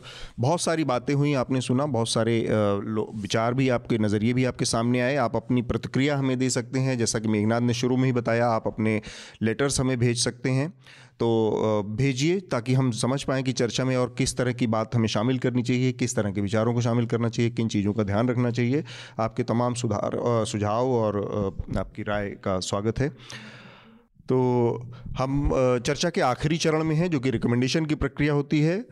उसको पूरा करेंगे। उससे पहले हमारे, जो तमाम श्रोता हैं, जो तुम्हारे सब्सक्राइबर्स हैं उनसे मेरी अपील है कि आप अपने विचार, अपनी राय, अपने सुझाव चर्चा से जुड़े, हमें भेजें, ताकि हमें भी समझ में आए कि हमको क्या बदलाव करने की ज़रूरत है, क्या और हम इसमें जोड़ सकते हैं चर्चा में। हमारे एक श्रोता हैं, अजिंक्या हैं। उन्होंने काफ़ी पहले एक हमें एक पत्र लिखा था, दो हफ़्ते पहले मेरे ख्याल से मेघनाथ के लिए ये पत्र था। और चूँकि मेघनाथ उसके बाद उस चर्चा में थे नहीं तो ये पत्र रह गया था। मैं इसको पढ़ देता हूँ और उस पर मेघनाथ की टिप्पणी ले लेंगे। मेघनाथ ने जो कहा कि उनके ठीक नहीं लगता कि एक्सपेंडिचर करना गवर्नमेंट के इनाग्रेशन को लेकर, प्रचार करने को लेकर, ये रैशनल मार्केटिंग को, के कॉन्सेप्ट के अगेंस्ट जाता है। At the end of the day किसी भी ऑर्गेनाइजेशन में प्राइमरी और सेकेंडरी कास्ट सेंटर्स होते हैं और marketing typically secondary cost centre होती है। बट उसके इनडायरेक्ट वैल्यू प्रोपोर्शंस को आर्ग्यू करना डिफ़िकल्ट है।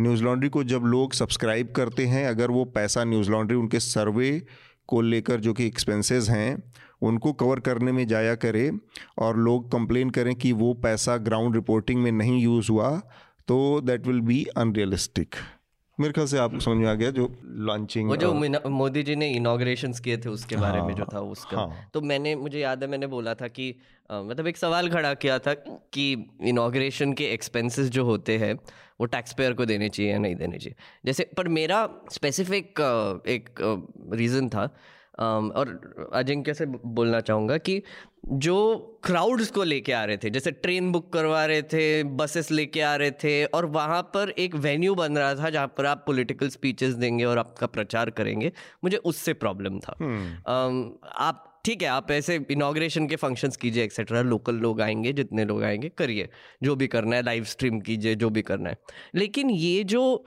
मोबिलाइजेशन करते हैं हर बार इतने लोगों को लेके आ रहे हैं दो लाख हम्म। लोग आ गए क्यों बसें सरकारी जो हाँ, उनको इस्तेमाल किया जा रहा है सरकारी इसमें जो रिसोर्सेज स्पेंड हो रहे हैं इसमें जो कॉस्ट जा रहा है इसको हमको क्वेश्चन करना चाहिए क्योंकि ये टैक्स पेयर का पैसा exactly. है वही बात है पब्लिक मनी वहाँ पर जहाँ पर इन्वॉल्व है वो पैसा अगर पॉलिटिकल पार्टी अपने पर्सनल प्रचार या इस तरह की चीज़ों को जिसमें एक रैली है आप कह सकते कि वो चुनावी रैली नहीं है लेकिन प्रधानमंत्री को एक मैं इसको इस तरह से मैं छोटे से उदाहरण से समझाऊं कि एक रेलवे एक नई ट्रेन का उद्घाटन होता है। रेल मंत्री और इलाके के D R D R M और वो जो भी होते हैं जोन के पहुँचते हैं झंडी दिखाते हैं ट्रेन चली जाती है।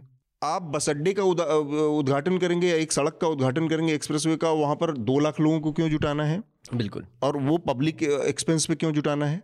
और वही दो लाख लोगों को जुटाने की बात नहीं है। दो लाख लोगों को वहाँ पे लाना उनको खाना खिलाना उनको सब पब्लिक एक्सपेंस हाँ, पब्लिक उन, मनी उनको उनके लिए इतना बड़ा टेंट बनाना सब कुछ आता है ना उसमें। तो हमारे यहाँ जो पब्लिक मनी का कॉन्सेप्ट है यूज़ मिस यूज़ का वो इतना पावरफुल नहीं जैसे वेस्ट में है उसको भी लोगों को समझना चाहिए क्योंकि अगर ये जवाबदेही मीडिया तय नहीं करेगा तो सरकारें उस पैसे का मिसयूज़ पहले भी करती रही हैं ये प्रक्रिया आगे भी चलती रहे तो सब कुछ जैस का तस अगर बन ही रहे तो फिर हम बढ़ कहाँ रहे हैं? मतलब हम सुधार की तरफ़ बढ़ कहाँ रहे हैं? इसलिए भी ये ज़रूरी है सवाल करना तो मेरे ख्याल से और एक और चीज़ आई I मीन mean, ये थोड़ा सा न्यूज़ लॉन्ड्री के साथ कंपेयर करना गलत भी होगा क्योंकि जैसे कि आपने कहा कि न्यूज़ लॉन्ड्री के भी कुछ सेकेंडरी एक्सपेंसेस है जो सर्वे करते हैं एक्सेट्रा पर वो आप गवर्नमेंट के एक्सपेंसेस से कंपेयर नहीं कर सकते फिर भी क्योंकि मेरा लिमिटेड पॉइंट यही था कि कुछ अकाउंटेबिलिटी होनी चाहिए। hmm. अगर आप जैसे अगर आप सब्सक्राइब करेंगे और आप हमारे इसमें आएँगे बैठक में तो काफ़ी सब्सक्राइबर्स ये सवाल उठाते हैं हमारे जवाब हाँ, मतलब ऐसे ही कि अच्छा आपने वो एनएल सेना प्रोजेक्ट किया था उसमें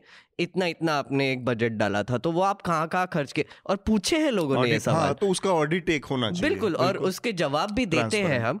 तो ये जो जवाबदेही देही है सरकार की वो एक तो तय करनी चाहिए और सरकार ने जवाब भी देना चाहिए कि इस पे आप इतना पैसा क्यों खर्च कर रहे हो? ठीक बात। इसमें अंतर ये है मीडिया संस्थान की जवाबदेही हम इंश्योर कर रहे हैं क्योंकि हम आपसे विश्वास जीतना चाहते हैं। क्योंकि हम खबरें आपके हिसाब से चला रहे हैं। सरकार की जवाबदेही ज़रूरी है। अगर उसके पास जवाबदेही नहीं है तो उसे वो काम नहीं करना चाहिए। हम्म। वो केवल नियमों से चल सकती है। ये दो अंतर हैं यहाँ पे। तो चूँकि हम रिकमेंडेशन की प्रक्रिया शुरू कर चुके हैं तो शार्दुल क्यों ना सबसे पहले आप अपना रिकमेंडेशन देते हैं? जी मेरा पहला रिकमेंडेशन न्यूज़ लॉन्ड्री की एक रिपोर्ट है। लेकिन वो रिपोर्ट के बारे में मैं कहूँ उसके पहले मैं उसकी थोड़ी सी एक बात कहना चाहता हूँ। कि जर्मनी के एक लूथरन थियोलॉजियन हुए थे डीट्रिक बॉनहॉफर। उन्होंने कहा था, test of the morality of a society is what it does for its children. समाज अपने बच्चों के साथ कैसा बर्ताव करता है, यही उसकी पहचान है। तो न्यूज़ लॉन्ड्री की रिपोर्ट है, दीक्षा की, कि दिल्ली में जो फास्ट ट्रैक पोस्को कोर्ट चल रहे थे, उसमें क्या चल रहा है? उसमें जो विक्टिम है, वो कितना परेशान हो रहे हैं और वो कितनी धीमी गति से चल रहा है, वो पढ़िए। दूसरा मेरा रिकमेंडेशन है बिज़नेस स्टैंडर्ड की रिपोर्ट है अफ़गानिस्तान के बारे में कि क्लाइमेट चेंज की वजह से अफ़गानिस्तान की ज़मीन बंजर होती जा रही है, जिससे वहाँ गरीबी बढ़ रही है। और तीसरा भी क्लाइमेट से ही रिलेटेड डाउन टू अर्थ की अभी दो तीन दिन पहले एक रिपोर्ट आई कि क्लाइमेट क्राइसिस की वजह से 2021 में भारत में 50 लाख हेक्टेयर की फ़सल तबाह हो गई, वो भी पड़ी और देखिए कि क्या हो रहा है। ठीक बात। मेघनाथ आपका रिकमेंडेशन एक तो मैं फिर से वही रिकमेंड करना चाहूँगा, मैंने आनंद पटवर्धन की विवेक जो डॉक्यूमेंट्री है वो देखी। मराठी में है मोस्टली पर उसमें हिंदी सब भी है यूट्यूब पर है वो। तो आप ज़रूर देखिए। दूसरा मैं बताना चाहता था वो हेडलाइंस में इंक्लूड करना भूल गया एक्चुअली कल एक बहुत इंटरेस्टिंग सैटेलाइट लॉन्च हो रहा है, जो हबल स्पेस टेलीस्कोप है, उससे सौ टाइम्स पावरफुल एक सैटेलाइट लॉन्च कर रहे हैं जेम्स वेब स्पेस टेलीस्कोप नाम का। नासा लॉन्च कर रही है कल अगर इंडियन टाइम में देखें तो छः बजे के आसपास वो लॉन्च होने वाला है। और ये एक ऐसा सैटेलाइट है जो सेंटर ऑफ़ द यूनिवर्स जब बिग बैंग हुआ था, तब से जो लाइट ट्रैवल कर रहा है, जो बिलियंस ऑफ़ ईयर्स के लिए, उसको कैप्चर करने की कोशिश कर रहा है। तो इससे हमको एक ओरिजिन ऑफ़ द यूनिवर्स के जो भी क्वेश्चंस है, वो भी काफ़ी आंसर्स मिलने की संभावना है। और सबसे इंटरेस्टिंग चीज़ इसमें ये भी है कि ये जो सैटेलाइट है, वो अर्थ के ऑर्बिट में नहीं रहेगा। वो दो मिलियन किलोमीटर दूर भेज रहे हैं और अर्थ के शेडो में रहेगा और वो एक ऐसे पॉइंट पर रहेगा जहाँ पर वो एक सस्पेंडेड एनिमेशन में रहेगा ताकि वो आप वो लाइट वेव्स कैप्चर कर सके। तो ये कल लॉन्च हो रहा है और संभावना है कि अभी और दो से तीन साल में इससे डेटा आना शुरू हो जाएगा। तो मैं लॉन्च रेकमेंड करना चाहूँगा कि लॉन्च कल हो रहा है तो वो ज़रूर देखिए। बहुत इंपॉर्टेंट है। और एक छोटी सी बहुत इंटरेस्टिंग है लेकिन बहुत ही इंटरेस्टिंग है। मैं हाँ। इस पर काफ़ी डॉक्यूमेंट्रीज भी बन चुके हैं। एक वर्ल्ड साइंस फेस्टिवल का एक बहुत लंबा वीडियो है एक्सप्लेन करने के लिए। वो ज़रूर देखिए बहुत ही फैसिनेटिंग है उसका कंस्ट्रक्शन कैसा हुआ और एक्सेट्रा और एक तीसरा छोटा सा रिकमेंडेशन द लास्ट डांस जो डॉक्यूमेंट्री है नेटफ्लिक्स पे. माइकल जॉर्डन पे जो डॉक्यूमेंट्री वो अभिनंदन ने हफ़्ता में भी रिकमेंड की थी बहुत पहले. The last dance the last dance मैं वैसे तो मैं बास्केटबॉल देखता नहीं हूँ मुझे तो फ़र्क भी नहीं पड़ता मुझे तो रूल्स भी नहीं पता। लेकिन मैंने जब ये डॉक्यूमेंट्री देखी बहुत ही फैसिनेटिंग स्टोरी है। उनको अमेरिका मतलब बास्केटबॉल का सचिन तेंदुलकर कहा जाता है। अब उनको तो मतलब ही वन उनको मोहम्मद अली के साथ कंपेयर किया जाता है इतने बड़े स्पोर्ट्स स्टार है वो तो हाँ I would say he is bigger than Sachin Tendulkar like Lipi बोल रही है सही हाँ. है एकदम। हमारे प्रोड्यूसर ने हमको कंफर्म क्लियर कर दिया थोड़ा कंफ्यूजन कि सचिन तेंदुलकर से भी बड़े लोग हैं खिलाड़ी हाँ. खेल की दुनिया में। आनंद आप रुचि रखते हैं बास्केटबॉल में? बहुत पहले का मुझे मैं तो इसलिए कि हमारे देश में सचिन हमने सचिन तेंदुलकर से बड़ा स्पोर्ट्स स्टार नहीं देखा है। तो इसलिए मैंने अपने सबसे बड़े वाले से कंपेयर किया लेकिन लिपि ने कहा कि नहीं तुम लोग थोड़ा सा ये करेक्शन यहाँ पे कर लिया। हाँ आनंद आप कुछ कह रहे थे? मैंने बोला कि आप रुचि रखते हैं हाँ, रखता हूँ। हाँ। और वो डॉक्यूमेंट्री बहुत पहले आया हाँ हाँ, हाँ। देखा आपने देखा होगा ना वो? तो क्या आप ये सेंटेंस से अग्री करते हैं कि वो सचिन तेंदुलकर से बड़े हैं? हाँ इस पर कह रहा है। हाँ। वो भी हो जाए थोड़ा। देखिए पहला मैंने जैसे अपनी बताया कि हमारे यहाँ तो मेरे ख्याल से सचिन से बड़ा स्पोर्ट्स रार कोई नहीं हुआ इसलिए मैंने कंपेयर कर दिया। Anyway.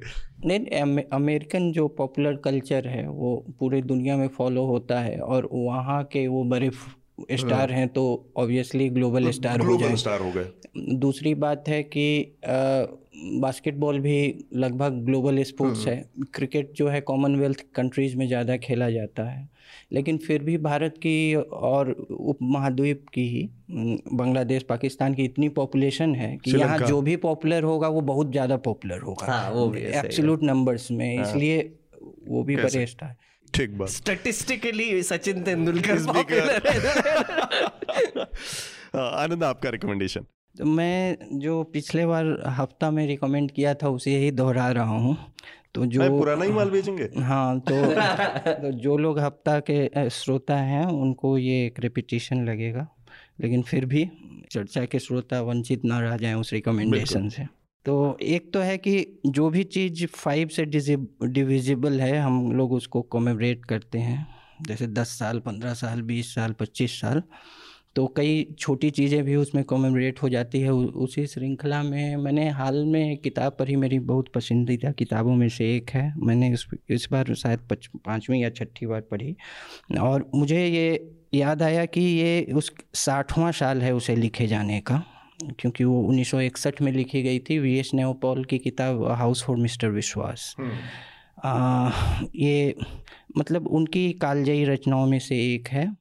और इसमें उन्होंने एक आदमी का जो कि अननेसेसरी है ज़रूर और अनएकोमोडेटेड है दुनिया में उसका स्ट्रगल दिखाया है और कॉमिक नॉवेल है लेकिन बहुत डीप ह्यूमन कंडीशंस को भी दिखाता है हम्म। और उन्होंने और एक बात और है जो कि उसे और अच्छा बनाती है और मार्मिक बनाती है कि ये उन्होंने उनके पिता जो कि एक असफल लेखक थे जो कि फेल्ड राइटर थे एक तरह से उनकी ऑटोबायोग्राफी लिखी है। और नेपाल एक बार पाकिस्तान में थे तो उनसे पूछा गया था क्योंकि वो खुद इतने बड़े लेखक है कि आपके पसंदीदा लेखक कौन हैं? तो उन्होंने कहा था मेरे पिता। जबकि वो कुछ भी बोल सकते थे लेकिन उन्होंने कहा मेरे पिता। और वो बोले कि मैंने उनसे अच्छा लेखक नहीं देखा। हम्म। हालाँकि वो अननोन थे। तो वो एक बार पढ़िए साठवें साल उसका। दूसरा जो है चूँकि फार्म लॉज अब बंद किताब हो गई है तो अब बहुत कुछ लिखा गया बहुत चीज़ बोला गया अब उबाऊ लगेगा। लेकिन उसके उसके एक पक्ष पर जो कि कम्युनिकेशन थियोरी पे कि मुझे लगता है और पिछले दो सालों में मैं भी एक छोटा मोटा किसान रहा अपने हाँ। अपने गाँव में मुझे लगता है कि वो ज़रूरी था उसके कई प्रावधान ज़रूरी थे फार्म लॉज के लेकिन वो सरकार जो है वो वो रिफॉर्म्स क्यों नहीं बेच पाई जनता में और कम्युनिकेशन में कहाँ गैप रही इस पर हमारे हमारे one of the most distinguish civil servants D Subba Rao जो कि पहले आरबीआई के गवर्नर भी थे उन्होंने टाइम्स ऑफ़ इंडिया में लिखा है। हम्म। उन्होंने लिखा है कि फार्म लॉज ज़रूरी थे लेकिन इसमें कम्युनिकेशन में सरकार से कहाँ कहाँ चूक हुई और उन्होंने पहले के भी उदाहरण दिए हैं जहाँ महत्वपूर्ण लॉज जो हैं महत्वपूर्ण रिफॉर्म्स क्यों नहीं चल पाए।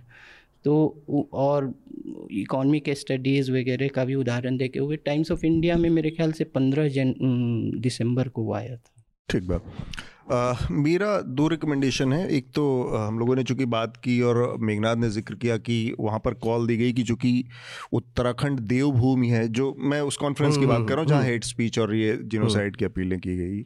उसमें कि देवभूमि है, इसलिए वहाँ पर एक भी मुसलमान नहीं रहना चाहिए। तो कैसे ये पूरा नेटवर्क काम करता है? कैसे?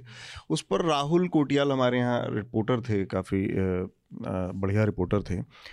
उनकी एक रिपोर्ट है, वो स्लीपर सेल मतलब वो बहुत सारे व्हाट्सएप ग्रुप्स और उनके अलग अलग अलग अलग अलग नेटवर्क ऐसे थे जो हिंदू संगठन, संगठनों के और कैसे उसमें अपीलें की जाती थी? उत्तराखंड के पूरे हम्म। उत्तराखंड में फैले हुए थे कि तो अगर आप लोगों को याद हो तो एक बड़ी बड़ी महत्वपूर्ण घटना सामने आई थी जिसमें एक मुस्लिम लड़के को एक सिख पुलिस वाला मॉब से बचा के ले गया था हम्म, उत्तराखंड में। मेरे से नैनीताल की घटना थी या देहरादून का वट लेकिन उत्तराखंड की थी वो बच, बचा के ले गया क्योंकि भीड़ ने उसको घेर लिया था। तो ये लोग कैसे काम करते और कैसे पहुँचते थे कि तो ये उस पूरे इस तरह के अनगिनत असंख्य वो थे व्हाट्सअप ग्रुप्स और ये उसको खंगाला उसमें जा जा के शामिल होके। तो वो रिपोर्ट मैं रिकमेंड करूँगा कि लोग पढ़ें और कैसे मिस इन्फॉर्मेशन या गलत सूचनाएँ लोगों को इंसाइट करने के लिए उस इस तरह के ग्रुप बनाए गए हैं जो फैलाई जाती हैं और फिर लोगों को उकसाया जाता है और फिर बहुत ऑर्गेनाइज तरीके से हमले किए जाते हैं तो वो एक रिपोर्ट रिकमेंड करूँगा मैं और दूसरा इसी हफ़्ते का एक इंटरव्यू रिकमेंड करूँगा मैं जो कि चित्रांशु हमारे सहयोगी हैं उन्होंने किया है अमित वर्मा का हम्म। तो सीन अनसीन करके उनका अपना एक पॉडकास्ट हाँ। है वो बहुत पॉपुलर पॉडकास्ट है अमित वर्मा करते हैं तो वो अमित वर्मा से याद है अभिनंदन का एक एपिसोड किया था अभिनंदन ने उनके साथ एक एपिसोड किया था हाँ. वो भी एक अच्छा एपिसोड था। हाँ. कुछ साढ़े तीन घंटे का है पूरा एपिसोड बात हाँ, किया उसने वो तो, वो तो वो उनका ही स्टाइल है वो लॉन्ग बहुत बहुत, बहुत लंबे लंबे पॉडकास्ट करते हैं।